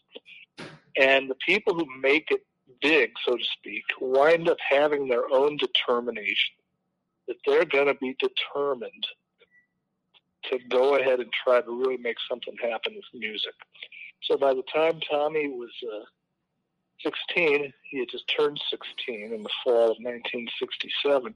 He had that determination. He and he also knew by then that he had something special. It wasn't just determination. It was based on data, in a sense of him living his own life and having already manifested such an ability to just hear music, be amazing, pick up guitar, and just be able to just become a master of guitar in a very evocative and thrilling way. And a lot of that had to do with his exposure to both blues and jazz at an early age. And when you have that kind of brain, it's that you just are jazz. Because, you know, jazz is known for people's ability to improvise, to just start playing, and great music will come out. And so he had what I would call a jazz brain. He just had that ability to improvise. And in improvising, basically, you've got melodies that can just come pouring out of you and go through your hands. And he so he spent a lot of time practicing he was in the bands he was in in Sioux City. And so he had tremendous opportunity between the ages of 12 and 16 to play the guitar a lot because he was so good that the groups he was in who were who had members who knew how to get gigs that he was able between 12 and 16 be literally paid money you know, not like a lot of money, but he was in bands that were actually getting hired to come play dances, uh, parties. There were contests you could participate in. So he just had lots of opportunities to play out in front of people. And if you think about it nowadays, you know, how many 13, 14, 15 year olds are known for being in bands that are playing out. And so that was a unique time too, because uh, the Beatles had had such a massive impact on everything that everybody wanted to be in the band, and all the kids were into the idea of all these bands that were out. So there was kind of an endless stream of events, parties, whatever, where where uh, bands could get a chance to play. So by the time he got to be 16, he was pretty highly developed as far as his music goes. But Sioux City, you know, I would say about Sioux City that it's kind of parochial in the sense that it was a small town. There wasn't, it was a local area. It wasn't a pipeline to the big time. It was just what Sioux City was. And so while he got lots of opportunities, it didn't really support someone like him in going to the next step. And Brad Miller, who had been in Patch Blue with Tommy, had already uh, left for Denver. And Tommy knew that Brad had left for Denver. And the fall of 67 came up again. And that's when Tommy was made an example of by the administration at Central High for his long hair, his free kind of becoming you know, the whole hippie movement was just coming on, and Hendrix's album had just come out, and Tommy just was instantly into what Jimi was doing. And not only was it super exciting from a guitar playing perspective, Jimi also represented the idea of being free, personally free, free expression, breaking the rules. You know, the way he dressed, the way his hair was, the way he would light his guitar on fire, the way he would use feedback. He was breaking all the rules that had been kind of governing the music world at that point. And so Tommy just was totally into that. You know, he the whole idea of being free, and also that the guitar player could be the star. And and Cream had just started. You know, there were certain blues bands out there as well that Tommy had gotten into where the guitar played a very, very key role. But it wasn't until Jimi that the idea that the guitar player was the star became a thing. And guess what? Tommy had already developed tremendous chops at the guitar. So he really stepped into that whole attitude um, and the confidence of he could pull that off. And he famously had some Madras pants, Carnaby Street kind of pants, and and right before he left Sioux City, he, he had formed briefly a band that never got any notoriety, which was kind of his version of Jimi Hendrix Experience. But it, there was one white guy, him, and three black guys from Sioux City. And they did a few contests in the area, but they never were really a band that was going to get booked because, again, the bands that were getting booked were the bands that were kind of playing the old school approach to everything. But he just did it as an expression of how blown away he was by Hendrix. But then that fall, he immediately got suspended for his long hair. And even though he cut it, um, that wasn't really, it wasn't just that. It was that he was representing something that, and the schools are all like, what the hell are we going to do? And they weren't saying it like that, but they wanted to figure out how do we put the brakes on this whole counterculture thing. Well, of course, that was fruitless, but Tommy became a target of that. And so when they wouldn't let him back in, he decided, okay, I'm going to leave for Denver because Brad Miller was there. And Brad had said, hey, come on. And this is where the, the of Tommy first manifested. He was going to go to Denver, and even if he didn't really have much money in his pocket, he didn't know what he was going to do once he got there, but he was going to go from hell or high water because Sioux City had nothing to offer anymore. He was never really studious he was never really into being a student. So when that all happened, his mother and father both said, you know, okay, we support the idea that you would go. Even though, you know, he's 16, he just turned 16.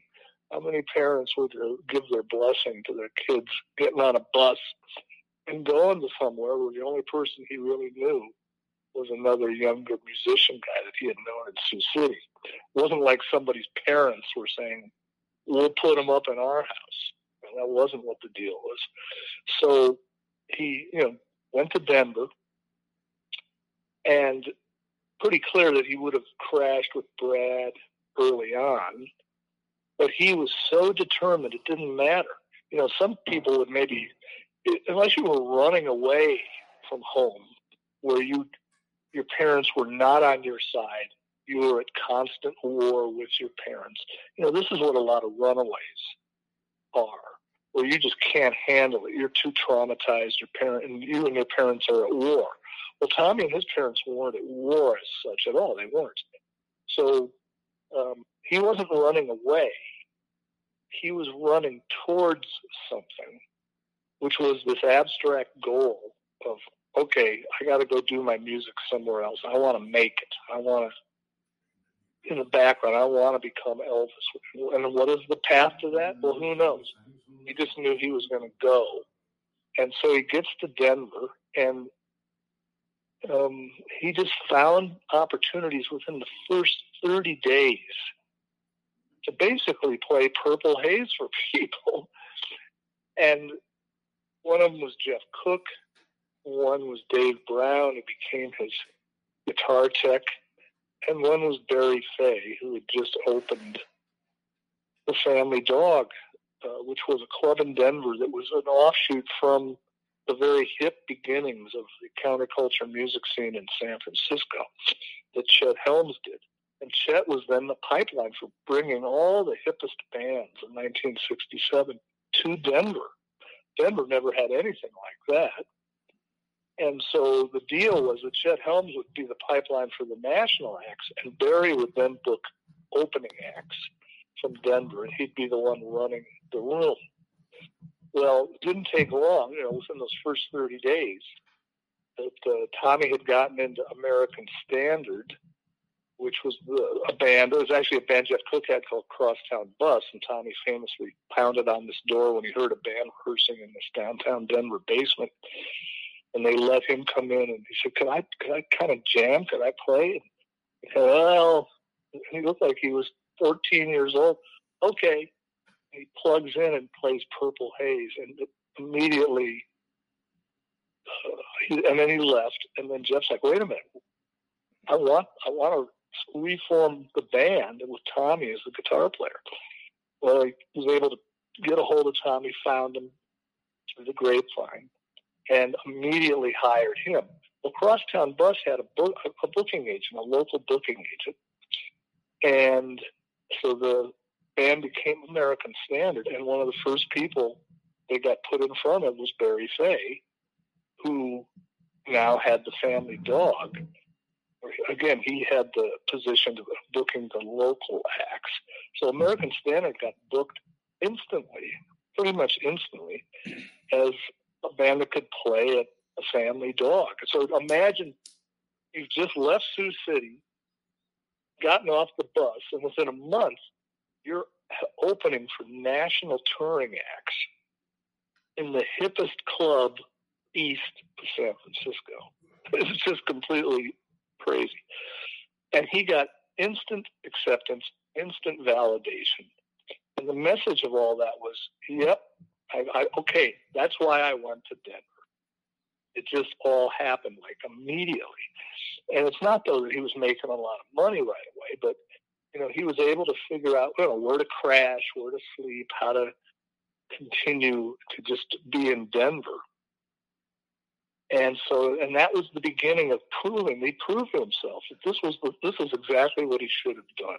If he had any fear at all, and I don't think he had a whole lot about going off and just doing this, that no, that that kind of disappeared real quick. And so one thing led to another, and um, uh, the family dog actually closed about nine months later, and so that whole situation um, came to an end. And he had heard about that Lonnie Mack back in Cincinnati was doing some shows, and some that he could potentially be in Lonnie's band. So he actually left Denver at, right at the point the family dog closed because there weren't going to be any more opening act slots.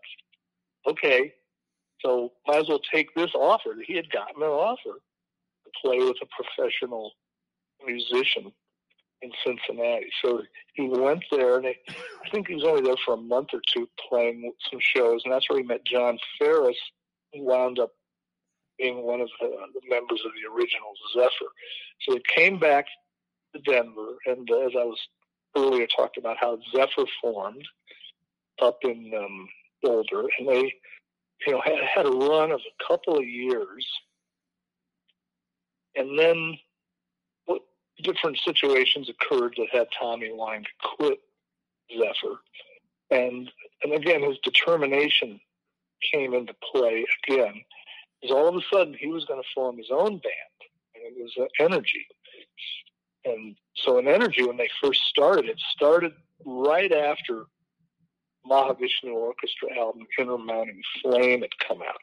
And Tommy had already played with Jan Hammer and Billy Cobham, two of the members of the Mahavishnu Orchestra, which was one of the most absolutely mind boggling, trend setting electric bands in the history of popular music. And, um, and so Energy formed, and they started out as all instrumental, and soon they realized the kind of clubs they could get gigs in they were going to have to also play blues music. They were going to have to have vocals to try to fit into Colorado because they weren't in New York City.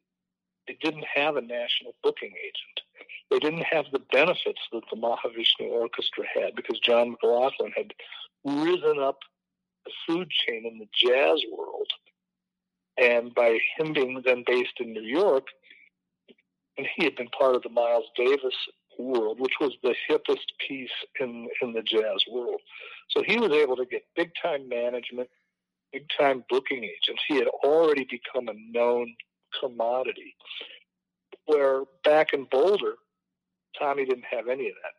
Barry Fey became his manager, as they had all he had been Zephyr's manager. But Barry was really coming from a place of being a concert promoter, not an artist manager. And also, again, Barry was loath to spend his own money because Barry, quite frankly, was addicted to gambling, and any money he made, he was going to spend it in Vegas. But he wasn't really going to be the one helping underwrite Tommy. So Tommy was then left with, okay, who's going to book energy?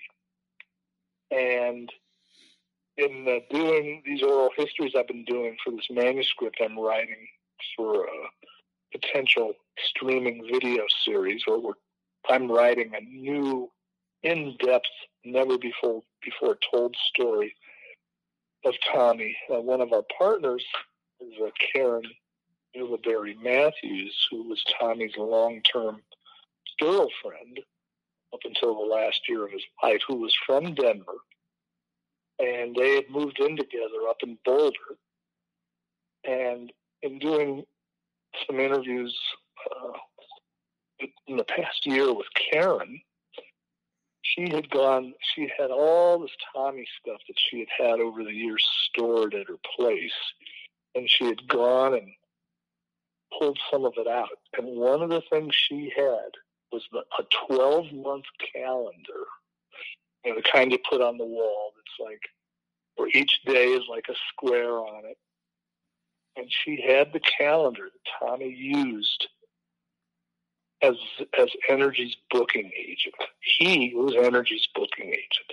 And he tried to figure out where all the clubs were, were in Colorado and maybe in out, some outlying states. And he would then write in there the dates that they had and if it actually was paying good money, he would write three hundred dollars, five hundred dollars, six hundred dollars, and that when she shared that with me, it just really um, brought home the point of how determined he was. He was the booking agent. He was the one on the phone trying to hustle up gigs for his first band that was his. And the, the other musicians in the band were all able to keep up with Tommy. They were able to support his style and hang with him and really help him to own, wow, here it is, my first band. And but again, the real thing for me was how uh, this calendar represented how determined he was. He was going to make this thing happen no matter what. And as we talked before, you know, energy never did get the traction they needed. Because it was just too it was too progressive it was too far out it was too amazing. But it was over the heads of the music establishment that existed in colorado. He did come back and do some shows in sioux city. He did do some shows up in sioux falls because of the old contacts he had and whatnot. But you know they weren't ever able to really sustain it and, and Karen had a full time job as a seamstress, working for a very hip uh, local uh, gentleman who had a clothing custom clothing company. And she wound up being like their top person in ter- uh, there, and so she was making a living, helping support them. But there was a lot of pressure. That, when, when is this going to happen? When is this going to break through? They did some demos that were good enough to, in theory, get them a deal. But Barry just didn't. He just wasn't. He had contacts, but he just wasn't really a natural for being an artist manager. So they weren't able to get a deal. And that's when he got the offer to be in the James Gang. And then right at the same time is when Cobham got a hold of him and said, "Hey, I want to do. I'm doing a solo album, Spectrum, with Jan Hammer again, and also Leland Sklar. Would you come be the guitar player?" Which that project's what really catapulted him big time. So one of the things I didn't talk about the other day was again how his determination showed up, and he really, you know, part of him was going, "Wow, I would love to get some more hip gigs like what Spectrum was." And so there was a club in Boulder called The Good Earth, which was downtown on the downtown Boulder Mall. It was in an older, historic kind of office building. And up on the second floor, they had built this like 400 seat nightclub. And they were bringing in a lot of cool touring acts, a lot of funk. You know, it was a kind of a party place, but with a kind of a hip edge as to what kind of music they were booking. Well, I heard a story uh, from a, friend of a friend's back then was actually helping uh, manage and road manage Larry Coryell. Of course, was one of the great legendary jazz guitar players of the 70s and 80s. And so what Tommy did was he did what's called four walling, which is when a club that normally books their own acts to come in, somebody will come to them and say, Hey, I would like to rent the room because I have an act I want to book. And so what Tommy wanted to do, and he did it, was to four Good Earth so he could bring in Larry Coryell and his band to play. And he would then open for them, and then he would meet them and get to jam with them. Well, who was the drummer in Larry Coryell's band? If anybody's really into Larry Coryell hears this, they'll be able to answer. It was Alphonse Mouzon, who was a very funky, talented drummer, songwriter, musician. And um, so Tommy did that four walling. Obviously, they opened for him, hung out, and then Alphonse, like Billy Cobham, got an offer to do a solo album. And Alphonse was extremely competitive with Billy. Alphonse was really driven to want to make his mark. And so, okay, who's he going to hire at that point to play on an album with him, just like Billy Cobham has? Tommy. And so that's where the album Mind Transplant came out um, that Tommy did. It came out on Blue Note Records and so that was like Spectrum Part Two, um, where Tommy again was now getting to show everybody the depth of his chops, his his jazz fusion improvisational abilities, which had stunned everybody on Spectrum. But that was fully a manifestation again of his of his determination and how he had you know, was his own booking agent. So he created an opportunity to do that. And it wasn't like somebody called him up and said, hey, you want to do this? He made that happen. And I think that's a piece that I wasn't aware of, and a lot of people have no clue about that part of Tommy. That he was he was moving, he was trying to move the chess pieces around to keep his career moving forward. And so, again, the theme for that is again this determination piece. So it finally got to the point where he then moved to Los Angeles. And finally, we're talking about nine months, whatever. All this happened in such a short period of time when you really look at it. But in telling the story, you can make it seem like, oh, well, this was way back. I see we're running out of time here. Um, you got about a so minute and a half. So I guess we're going to have to. I've filled up what was supposed to be the Deep Purple half hour with this story. But the point is, he moved to L.A. and he was gonna. He started working on his teaser album, and um, but you know he was still needing to figure out where am I going to start making some money, and that's when the offer came in from Deep Purple to come down to audition, which I think is exactly where we left the last episode. So I guess we're going to have to do a, another another 30 minutes here to to uh, get to that because I golly, I just can just talk and talk and talk about Tommy Bull. So, well, we're we're into part five where uh, he gets into Deep Purple. Uh, and we're going to take a deep dive into that too, because that's going to take a little bit. But thanks for listening. Uh, we're going to get another episode right out for you. Yeah, this is uh, Mr. Southeast Iowa, Dave Johnson with Round Guy the podcast, and we want to tell you about Anchor FM. Let me tell you, man, that is the thing that got us going. We were trying so hard to find a way to get to do a podcast, and everything was too difficult until we found Anchor FM. Boy, is it easy. They're with you every step of the process. There's help, there's support, there's analytics. It'll tell you who's listening, and where they're listening. They'll help you find advertisers, they'll help you find listeners. Anchor FM, you're the best. Welcome back to Round Guy the podcast.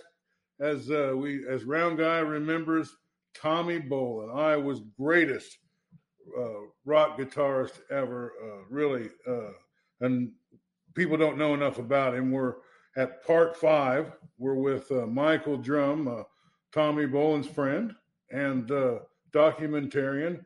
I'll play a little music here, little post toasty, but anyway, uh, welcome back to the program, Michael. Glad to be here. Uh, uh, yeah, I'm glad we get a chance to help establish what most people don't know is that they may never have heard of one of the most gifted, brilliant musicians ever who just matriculated in Sioux City, Iowa, Tommy Bolin. So glad to be here.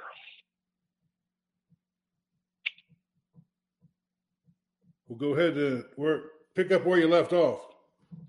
Oh, okay, I was waiting for a question. Um, yeah, so I think the end of last time we were talking about that Tommy was, had moved to Los Angeles. Well, what had happened before he moved to Los Angeles was that um, he'd become good friends with Joe Walsh in Boulder because uh, when Joe Walsh quit the James Gang, there was a brief moment where the Denver Boulder area was thought of as going to become the next big cultural mecca. And a number of really gifted musicians like Stephen Stills, Joe Walsh, and some others had moved to the Denver Boulder area. And Joe was one of them. And Caribou Ranch had just started, which was going to become the most hip, incredible uh, retreat recording studio in the country up in the mountains outside of Boulder and Joe formed his group Barnstorm, um, and he needed a bass player. And he told Tommy, you know any bass players? Well, Tommy's best buddy bass player, who was about to be in Energy with him, was Kenny Passarelli. And so he said, well, I got Kenny. And so Tommy turned Joe onto Kenny, and they started recording the Barnstorm album. And Rocky Mountain Way is a co-written composition between Joe Walsh and Kenny Passarelli. So anyway, Tommy Bolin and Energy famously opened for Barnstorm on some local club gigs. Joe paid for threw a birthday party for Karen on her 21st birthday at a fancy uh, restaurant in Boulder. And, and, and Joe was famously quoted saying, Tommy can play rings around me. So anyway, he had quit the James Gang, and they had replaced him with Domenic Troiano, uh, who was a very good guitar player, a good songwriter. But Domenic didn't like playing live.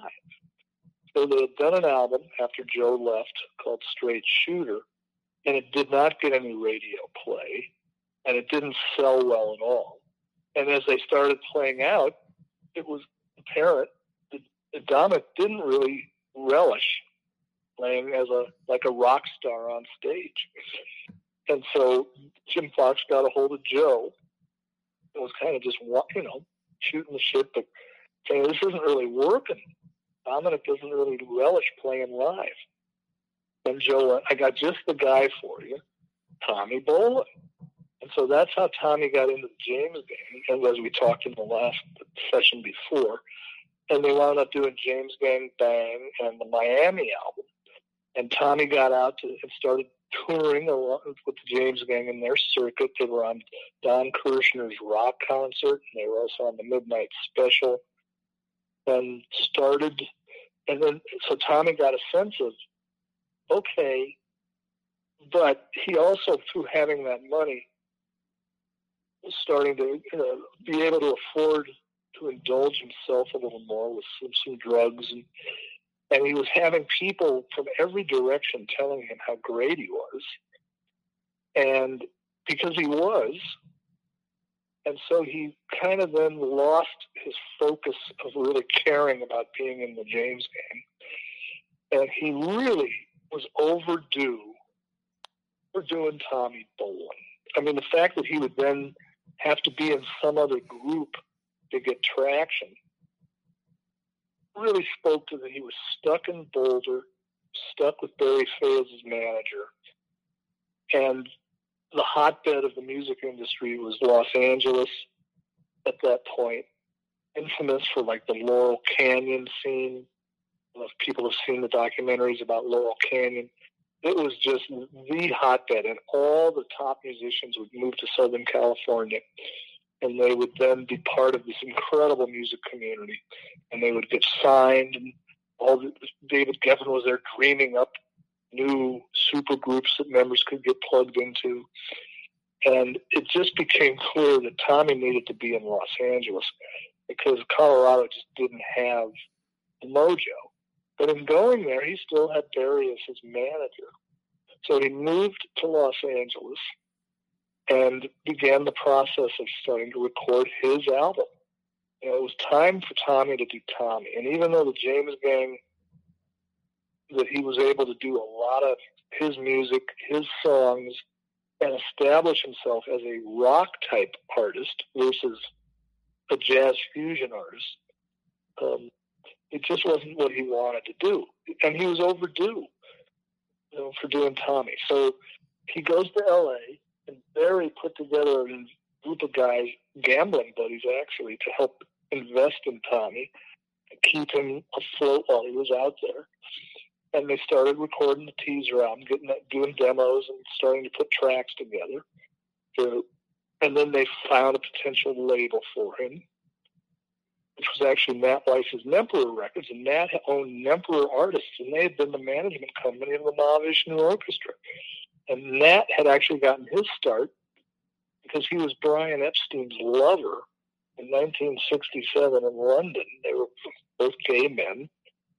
And Nat, unlike Brian, had great ears. He could actually hear. Brian Epstein was did not really wasn't a music guy. Nat was, Nat got wind of Tommy, and he really wanted him.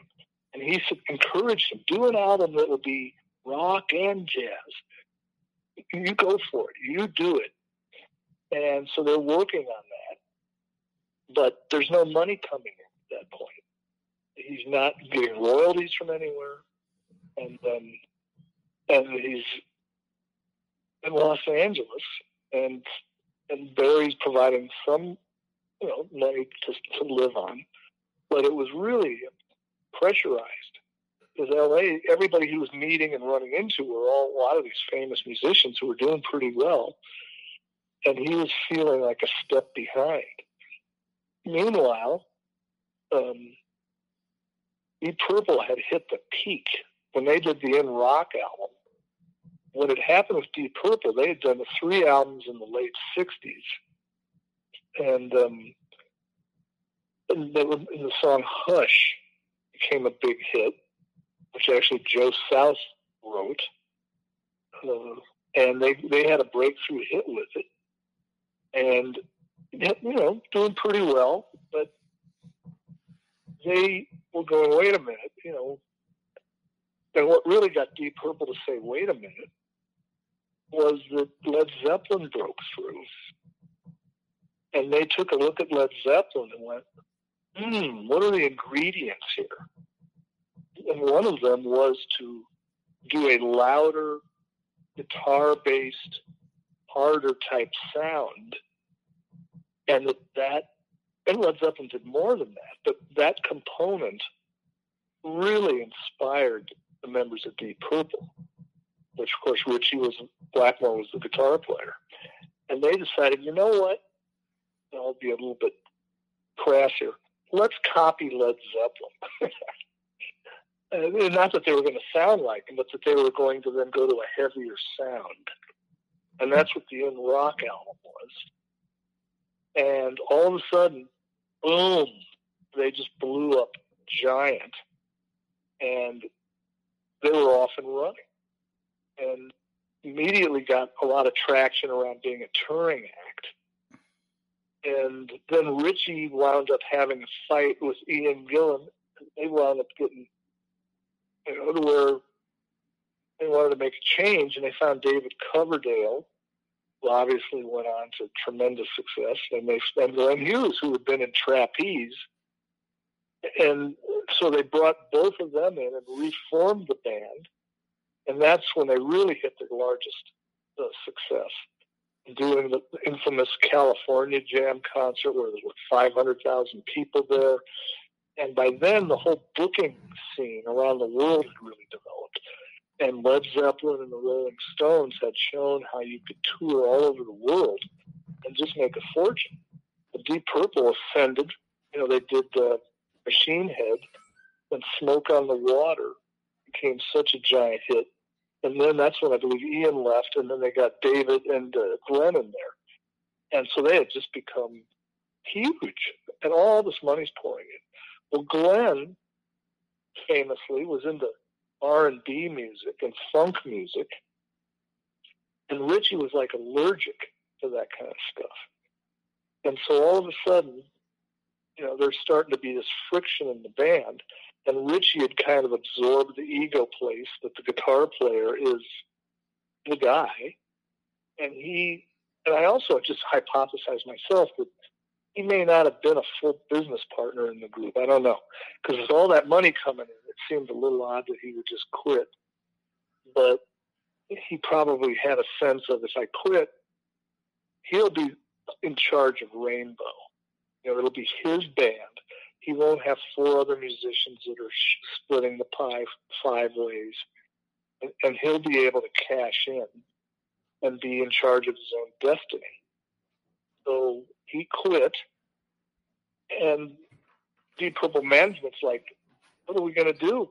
We can go out on a world tour in two months and just have huge amounts of money and be just incredible. And so they auditioned a number of they wanted Jeff Beck, and Jeff was like, I'm not interested. And um, Clem Clemson, I believe, who'd been in Humble Pie, got auditioned, and they just didn't think that he had enough presence to hold that slot.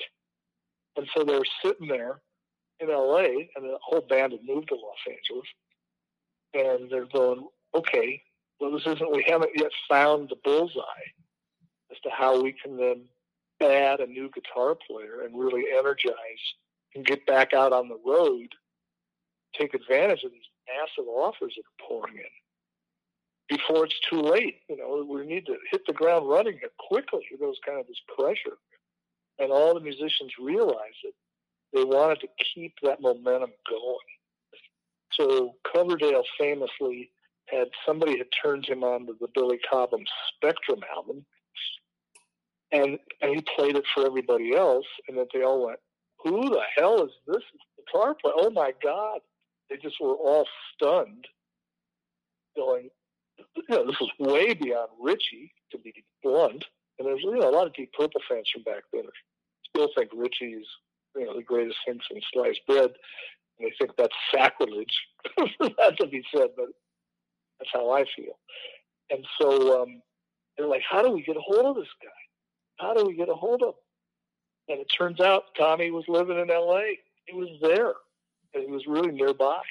So they were able to connect the dots and uh, get a hold of Tony and say, "Come on down." They had rented this pirate this warehouse where they were storing all their touring gear.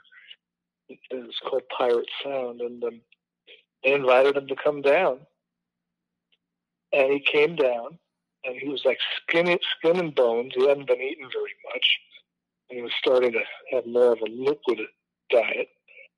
And he plugged in and it was just like Spectrum album. It was just like the James Gang. It was just like when he first came to Denver in 1967, playing Purple Haze for people. It took 30 seconds for them all to go, "Holy shit! Who is unbelievable? Done. You're in."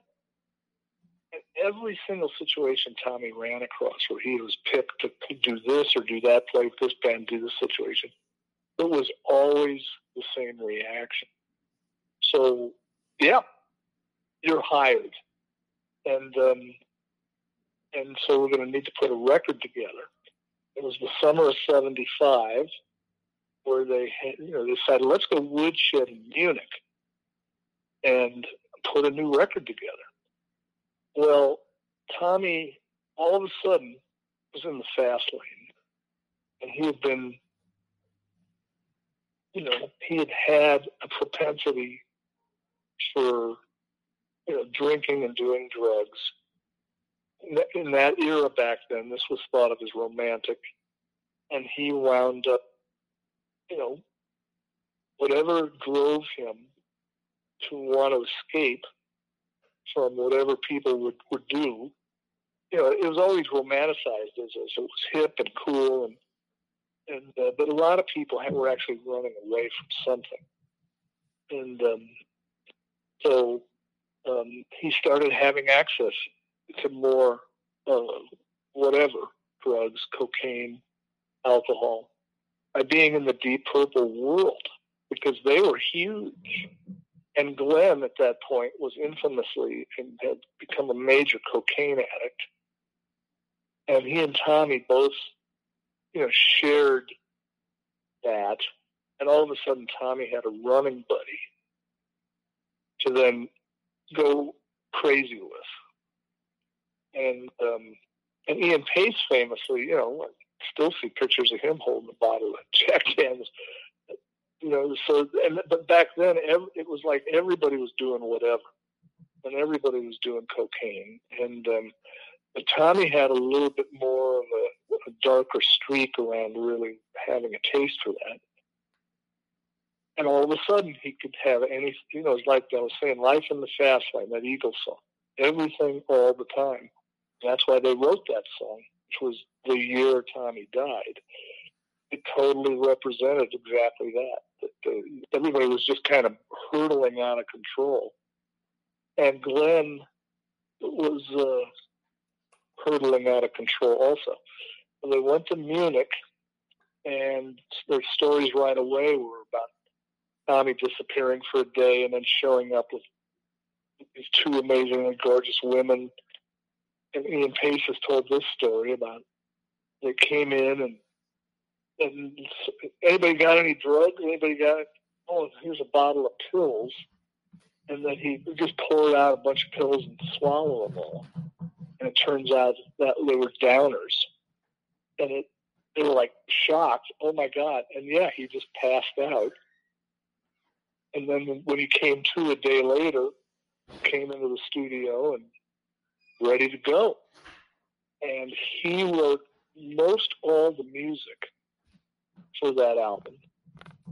And he had some songs he brought with him, but then a lot of them were kind of written on the spot. And Coverdale would do the lyrics for them.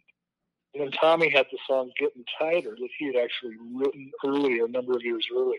Because Tommy, you know, he's known for his jazz fusion, he's known for his rock, but he also was way into funk and R&B, and he had been steeped in black music from the early age. And so Getting Tighter was a real funk song. And then Glenn Hughes put the lyrics to it. But in doing the album, Glenn famously was so strung out on cocaine that he went over the edge. And they had to ship him back to England to, to go to the hospital to, to dry out and they were like, "What the hell are we going to do?" And they were, and that's when they did the song "Dealer," and Tommy sings part of "Dealer," and then they did "Coming Home," which was the lead track for the record. And in those days, if somebody wound up not being able to be there, the band was under pressure to keep going. So they do the song "Coming Home," which was kind of like the introduction to this new Deep Purple and Tommy and Coverdale wrote it. It's a great song. It's the first song on the album. And Tommy played bass on it because Glenn was not there. He's, you know, OD'd. Um, so anyway, they, you know, they wrapped up doing the album. And, and going back and listening to it now, song for song, you know, there's a lot of people who think, except for the old school dyed in the wool Ritchie fanatic fans, those people who would listen to it with an objective ear And a lot of people who were Ritchie fans over the decades now go, wow, that may be their best album ever in terms of how fresh it was, in terms of the energy of it, in terms of what Tommy brought to the table. And the band at that point was like, okay, we're ready to go because they could get out on the road and just do some great shows. So in November, they all flew to Hawaii, where they were going to do the very first shows ever. And the month before, Teaser came out. And so once he got into Deep Purple, he was pretty much about finished with Teaser. And he had gotten the deal with Nemperor Records. But he now was going to be paid all this cash to be in the band, or Barry was going to get, get the money. And so he had to put doing having his own band, doing promotion for Teaser on the back burner because there was all this excitement about Tommy's going to get paid a bunch of money now to be in Deep Purple. And so, in the retrospect of it all, it really was stupid that that happened that way. Because the whole point was that Tommy was finally going to do his first solo album, which the teaser album is just one of the most brilliant albums from a rock perspective of the 1970s. And that that album wound up coming out and he couldn't tour behind it. He couldn't tour behind it. He couldn't do promo for it. He was now doing Deep Purple, who already could make all this money touring. So that was just a mess, in my opinion. Um, and it was really a disservice to Tommy as the brilliant talent that he was. But it was an expedient payday that this was going to be so much money that you know can't not do that. So off to Honolulu they went, and Tommy, who at this point had started, uh, he and Karen were not always together anymore. But Tommy, when this came along, wanted Karen to go with him, and so they all flew to Honolulu. Tommy had never been in Hawaii, neither had Karen, and they did the first shows there, and then went off. And they toured from uh, December to March.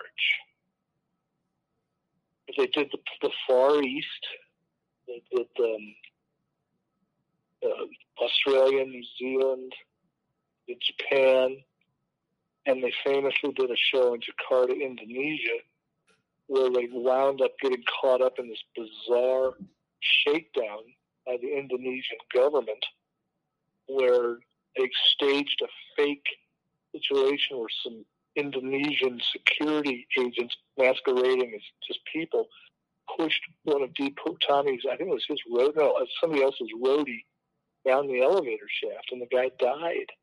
And they then came in and arrested Glenn Hughes, and they were basically going to hold the band for ransom. And the price for them to get through this was that they had to stage a second show, big show, outdoor show, where the government would get all the money. They basically forced them at gunpoint. And to do this, this whole banana republic, the Indonesian government totally shook them down. And, and that occurred there in Jakarta. And it's an infamous episode. And it was just like, what the hell is going on? craziness. Well, so then from there they went, they came back to the States, they did some shows here, and they went to England. And throughout this whole period, Tommy, again, is getting more and more access to more and more drugs and alcohol. He and Glenn are, you know, running wild. And some of his shows for them started having an inconsistent quality to them, um, which was kind of the beginning of a problem where he was he would binge out. He, cause it wasn't like he was doing the same amount of drugs every day, out of control in a stupor. But he would binge out, and so his performances became inconsistent. And when they got to England, uh, that's where they had the famous show in Liverpool, which wound up being their, I think, their last show. The people were screaming, "Where's Ritchie? Where's Ritchie?" And and Tommy was just like you know, this was not fitting the narrative. It was based on how brilliant he was. And he had given up promoting his solo album. And yeah, so what happened was Deep Purple would let him do one or two songs. They agreed that he would do one or two songs per night, or they would be songs from the teaser album. And he would promote himself to where here's 20, 30, 40,000 people where they would then be introduced to Tommy Bolin. He's now going to sing a song for you. And um, so he used it as a platform to, to, to promote himself. And it worked. You know, that's part of what happened. He did become much better known, but there were things, there were cross currents going on um, in terms of his management situation, um, not being able to, to really get his own band going, and the fact that he was now becoming more dependent, i.e., developing an addiction to the drugs and, and that heroin and opioids had become part of the mix on more of a common basis. And that he was now getting to where it was becoming a burden for him on a personal level. And um, so March came and the end of the tour, and everything just kind of imploded to where there was all this acrimony, and that Deep Purple is now done. And all the members felt, okay, well, Tommy's going to go his solo career. And so everybody felt, well, okay, we're on top of the world. We're giant. We'll all sign off on the idea that Deep Purple is done. And we'll all go um, do our own solo projects. And that brings us to the next chapter, which will be the beginning of the very first Tommy Bolin band. All right, well, let's cut it off there because we only got about a minute left anyway. So yeah, so and then so April, May, June, July, August, September, October, November, December. Nine months is the last chapter where Tommy finally has his own band. And by the end of that year, an amazing album gets done. Finally gets a chance to do his music in front of people. And by the end of the year, he's starting to get radio play. Crowds are starting to love it. And then he passes.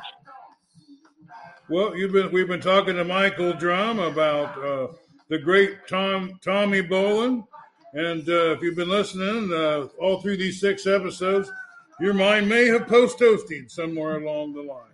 But don't worry about it. Episode six is coming right up. Yeah, this is uh, Mr. Southeast Iowa, Dave Johnson with Round Guy the podcast, and we want to tell you about Anchor FM. Let me tell you, man, that is the thing that got us going. We were trying so hard to find a way to get to do a podcast, and everything was too difficult until we found Anchor FM. Boy, is it easy. They're with you every step of the process. There's help, there's support, there's analytics. It'll tell you who's listening, and where they're listening. They'll help you find advertisers, they'll help you find listeners. Anchor FM, you're the best. Welcome back to Round Guy the podcast as we continue our coverage of the story of Iowa's own Tommy Bolin, one of the greatest guitar players ever, as we're up to episode six. As we talk to uh, Michael Drumm, documentarian, personal friend, uh, of Tommy Bolin. Welcome back to the program, Michael. Hey, I'm, I'm so glad to be here to be able to share an in-depth appreciation of Tommy as to how how I feel about him, and I believe there's other people who uh, you know, share share that. And I've been doing a deep dive on him here in the past year to write a new manuscript about Tommy, so that we can hopefully get a streaming video series going. You know, but Peter Jackson just did get back. You know, there's a, there's a variety of different ways that hopefully Tommy could get through a new story being written that we can attract kind of support to get some kind of episodic put together. Um, but we'll see. But that's why I've been doing this deep dive is to bring a whole deeper awareness to the Tommy story and to show that the, the elements needed in Hollywood, the brilliance, the the the trauma, the the the uh, kind of underworld piece that the music industry was enveloped in back in those days. But there's a lot of different threads in this that kind of push the kind of buttons that Netflix would be one of our big choices. We would love to do Netflix. And Netflix lately has had quite the reputation of trying to do justice to people who maybe got wronged or that the world didn't really get to understand who they were. And I, we believe, I believe strongly that that's the Tommy Bolin story in a nutshell. He died right before he was going to be famous. And I was most brilliant expert never got the chance to really become famous. And so that's what drives me 45 years later, because I knew him back then. And, and so to go back to this point in time, um, it's April of 1976. Tommy has left Deep Purple. It's like that burning in flames, like the studio in Montreux when Frank Zappa's studio burnt and they had smoke on the water. Deep Purple is now like smoking wreckage on the side of the, the lake. And everybody's going to go do a solo career or come up with some new configuration, but Deep Purple is done, quote unquote. And finally, Tommy is going to be able to do something he should have done earlier. That's have the Tommy Bolin Band. And he has to put it together. He has to put the lineup together. And his album teaser had come out in October of 75, which in retrospect is held up as one of the most amazingly unique, brilliant rock albums ever. And it was a fusion of rock, jazz fusion, it had Brazilian music on it. It had just an amazing array. Every song is completely unique and a lot of the acts back then, you know, they would get a certain groove and they would just do it over and over again. Tommy was so brilliant; he could do a record that every song was utterly different and amazing, all on its own. And the teaser album was just brilliant in that way. But it also provided a bit of a challenge because back in those days, you know, album-oriented rock radio was starting to really come on strong. And if you got a record in heavy rotation like Led Zeppelin had, like Jimi Hendrix had, like any of the bands that wound up blowing up big out of rock in the early and mid 70s. Once you got on this exploding radio, at the Rolling Stones are an example, and all of a sudden there were dozens of these stations all over the country, and this was the era of rock music on the radio, guitar based music on the radio. And if you could get those stations to play you, it was a license to print money. And teaser was a little bit tricky that way because those rock radio stations weren't necessarily wanting somebody to appear to be such an incredibly diverse genius. They wanted to more feel like they understood that somebody was a rock musician. And so there were these politics involved. So the teaser album wound up not really getting the kind of airplay that it could have. And then we're looking at November, December, January, February, March, April.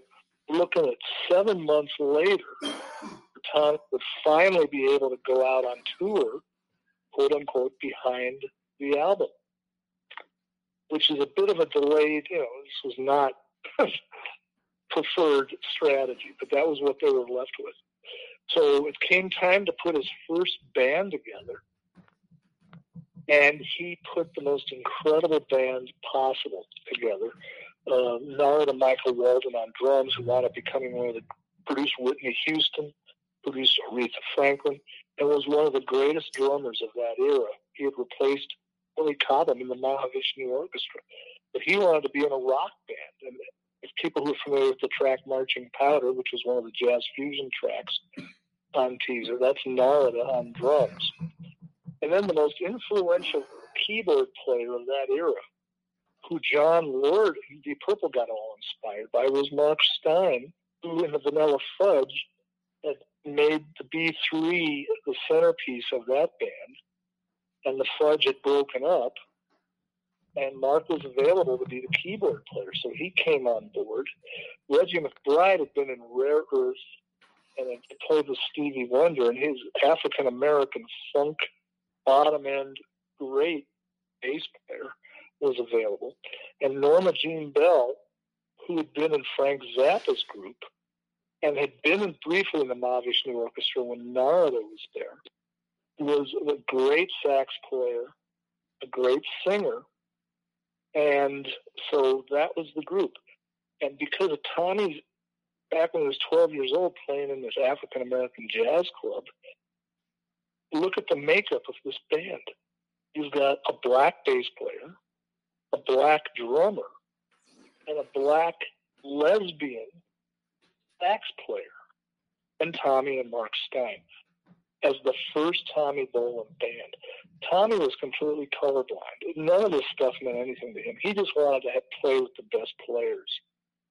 And that first lineup was exactly that.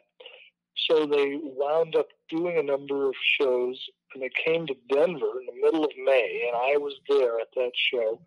Tommy came and did a meet and greet appearance at another club in the late afternoon, and I hadn't seen him for two years. And you know, the rumors about Deep Purple had preceded him that day, that that things were crazy in Deep Purple. And I was there at this club, and he came walking in, just walked in the door and came in, and I go, "Is he even going to remember me?" Because I had helped him in some specific ways three three years before up in Boulder that were important to him. I had co-signed on a sound on sound reel to reel deck so he could record demos. And this was a key point in time where he had no money and he was just bursting with songs. He, he was just writing songs like people turn on a faucet. He was that prolific and that gifted as a songwriter. And I know the whole format's kind of the greatest guitar player. He was the greatest, period, at whatever he decided he wanted to do. And so I had helped him. He came to me and said, Would you co sign? My mother had co-signed on a car for me. I had credit. He didn't. He didn't have the money to buy it. So I co-signed on an installment contract from the stereo So Howard Sound up on the hill in Boulder. And so he comes walking in uh, two and a half years later. He's been through all this incredible rock star, you know, thing going on, Deep Purple. And yeah, hearing about drugs is this guy even going to remember me? Is he going to be present? What the hell is going to happen? He walks in and sees me comes to me quickly and gives me a giant bear hug. It was the Tommy Bolin I knew was still Tommy Bolin. And that, you know, that stuck with me forever. That, that kid from Sioux City who was appreciative and never forgot who helped him, even though he had then gotten caught up in all this craziness of the music industry, that he never forgot somebody who just on a very simple, honest level had helped him out. That was the real Tommy Bolin. And that's part of why I'm doing this today, is because that's who he was. And yeah, things aren't that simple. And you know, everybody's got different sides to their personality and different issues come up. But that's what everybody who knew him from the beginning into those early years and then some felt he had the most incredible personality. He was such a sweet, loving, positive, uplifting, vulnerable person. You didn't feel like you were dealing with some egotist he was just really, and that was a lot of what propelled him in those early years. He just disarmed everybody with how his personality was just amazing. And I really believe that was the unconditional love he had got from Barb, his mother, that had everything to do with that sweet side of him. And so I had never forgotten. And so that show was at Ebbets Field that night, which the company I helped his brother start years later, the Tommy Bolin Archives, we wound up putting that show out on CD, Tommy Bolin Band Live at Ebbets Field. Um, and I went to see the show.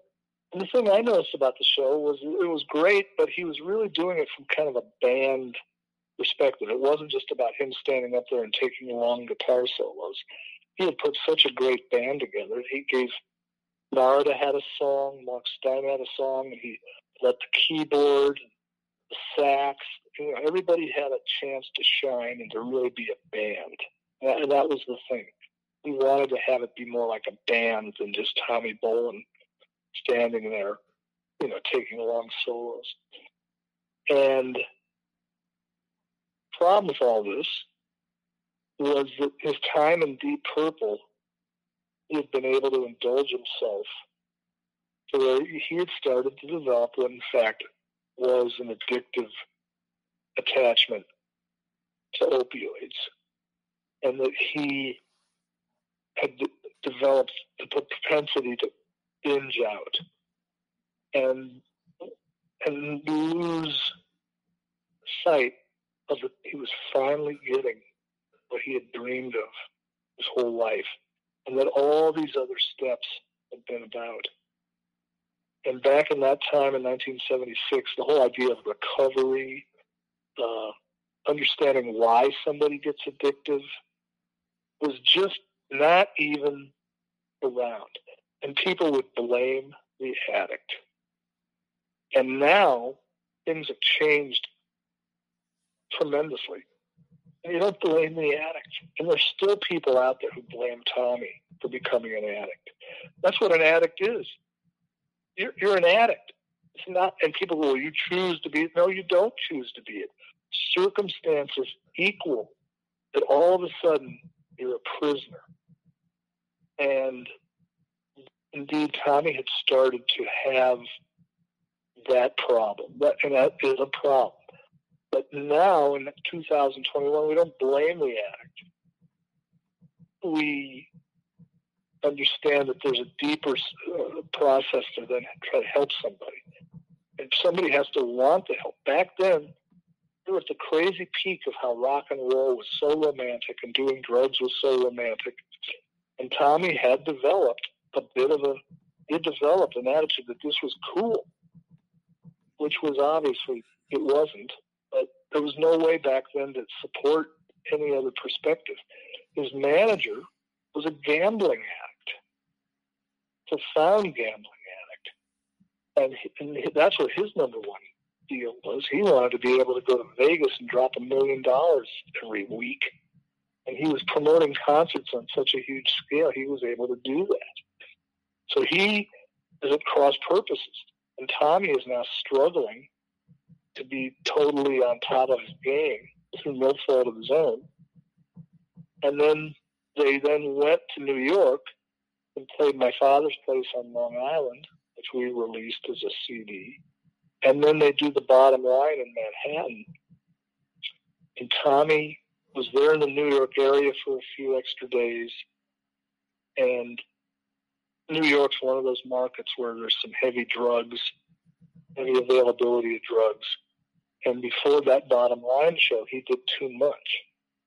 And Nat Weiss, the owner of Nemperor Records, who's this legendary figure in the New York music business, he his company manages the Mahavishnu Orchestra, is there. John McLaughlin of the Mahavishnu Orchestra, the most incredible aggressive jazz electric guitar player ever, is there. Sharon, his girlfriend for years and years and years is there. And Tommy actually is impaired playing. And this was one of the great tragedies, uh, kind of a precursor of what was about to come. And in being impaired, it was obvious, everybody there. And Nat Weiss was old school. He he was brilliant had amazing ears, but he himself was kind of old school. He had come up through the late 60s, early 70s scene where, quite frankly, the mafia and people with mafia type mentality and egos ruled everything. And Nat had a bit of that himself. and he had gone out on a limb for Tommy. He loved him. He thought he was just as brilliant as anybody he had met. And he blessed the idea of Teaser being diverse and not just being a rock album, but being this incredible multi-diverse type record. And when Tommy couldn't hit it out of the park that night at the bottom line, Nat felt double crossed in a way that mafia people feel double crossed. And he went from loving him to dropping him from the label the next day. And Nemperor was through Atlantic Records, which of course Ahmet Ertegun was the chairman of. And um, all of a sudden, he didn't have a record deal anymore. And Narada, who's the most incredible drummer possible, he had become he was a follower of Sri Chinmoy, who was one of the Eastern spirituality leaders of that era that was very big in the music industry. And John McLaughlin and he, that's from Mahavishnu. That was John's spiritual name. Where Narada is Michael Walden's spiritual name. They both had the same spiritual teacher. And part of that was you didn't do drugs, didn't drink, you got in touch with your own spiritual essence. And Narada didn't feel that he could continue to stay in the band. And so he quit and and and that was the end of this short little club tour. And and it's like disarray. Meanwhile, Barry had had these investors investing in Tommy, and the Deep Purple money had stopped. And he's starting to worry, you know, what the hell's going on here? And he has no clue about how to look at this in any way other than him being scared himself. So, um, but okay, we need to pick up the ball here, and um, so he was able to get a hold of Columbia Records, which at that point had become the preeminent big album uh, label at that time. It was really made huge inroads in the rock world. Bruce Springsteen was blowing up. They had a lot of cachet going, and he was able to get Tommy a new record deal within uh, a week. And they signed him, and he was given marching orders.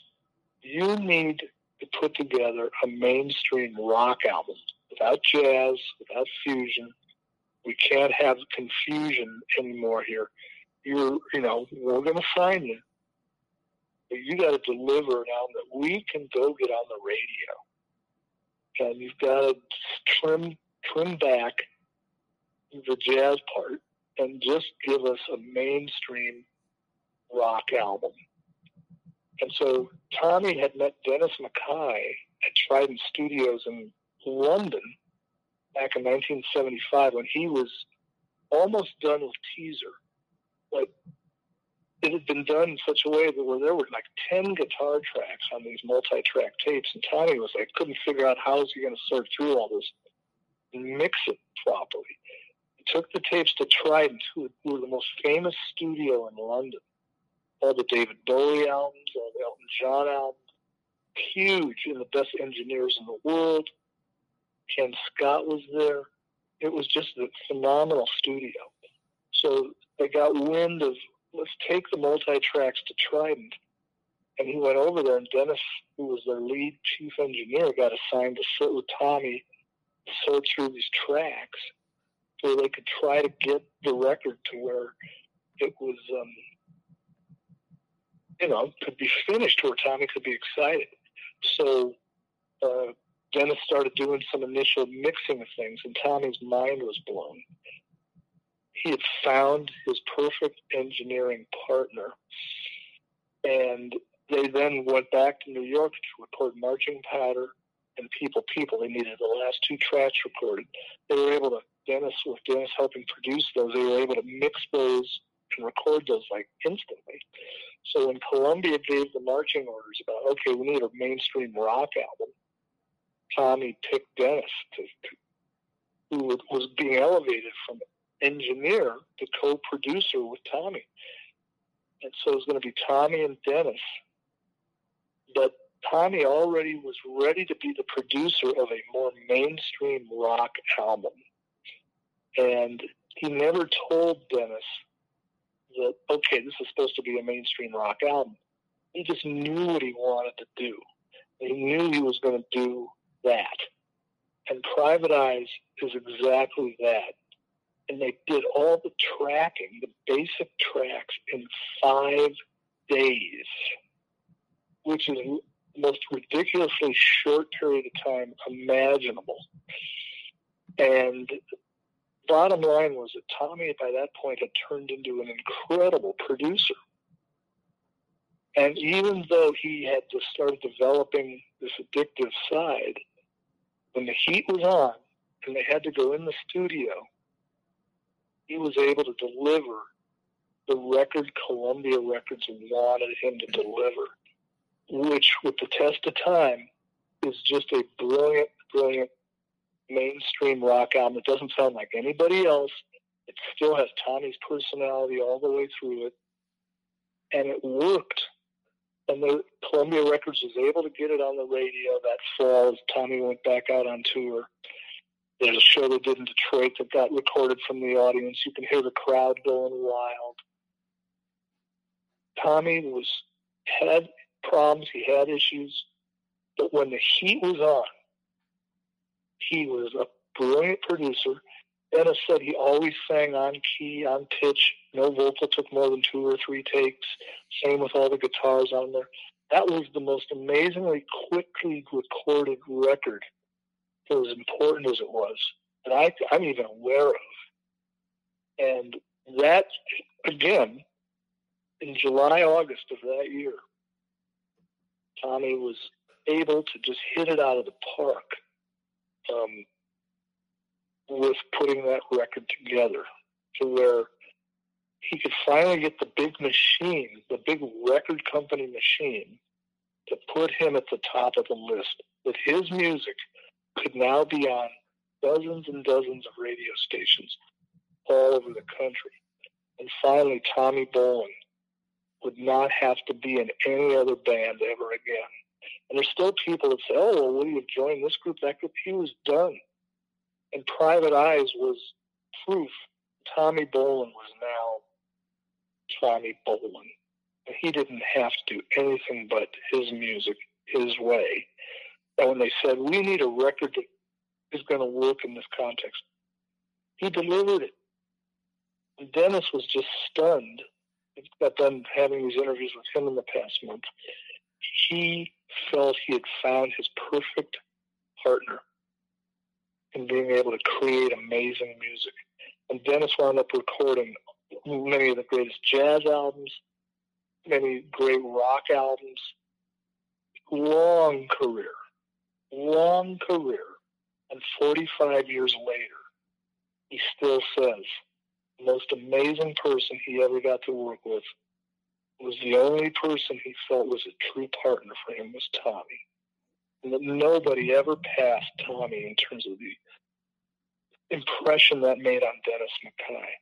And that he brought his skill honed at the hippest recording studio in London to be Tommy's recording arts partner. Not live guitar player, but there's a whole different thing, recording arts and how do you use that to propel your career? And that summer, that's what happened. And Tommy was able to do that with Dennis. And to this day, 45 years later, Dennis, in focusing on this, could almost start crying. That Tommy, by for the end of the year, had passed away. That, to me, is the ultimate exclamation point about the brilliance Tommy Bolin.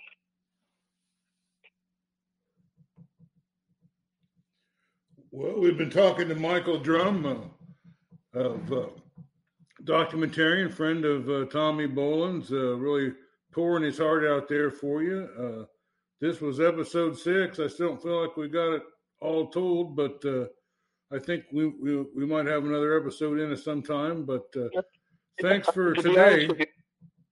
I think we I think we I think we may be at the natural ending point. So. well, it sure was uh, sure was a great story, and uh, thanks a lot for your time. Appreciate it so much, man. Appreciate right. it. Love you, Tommy.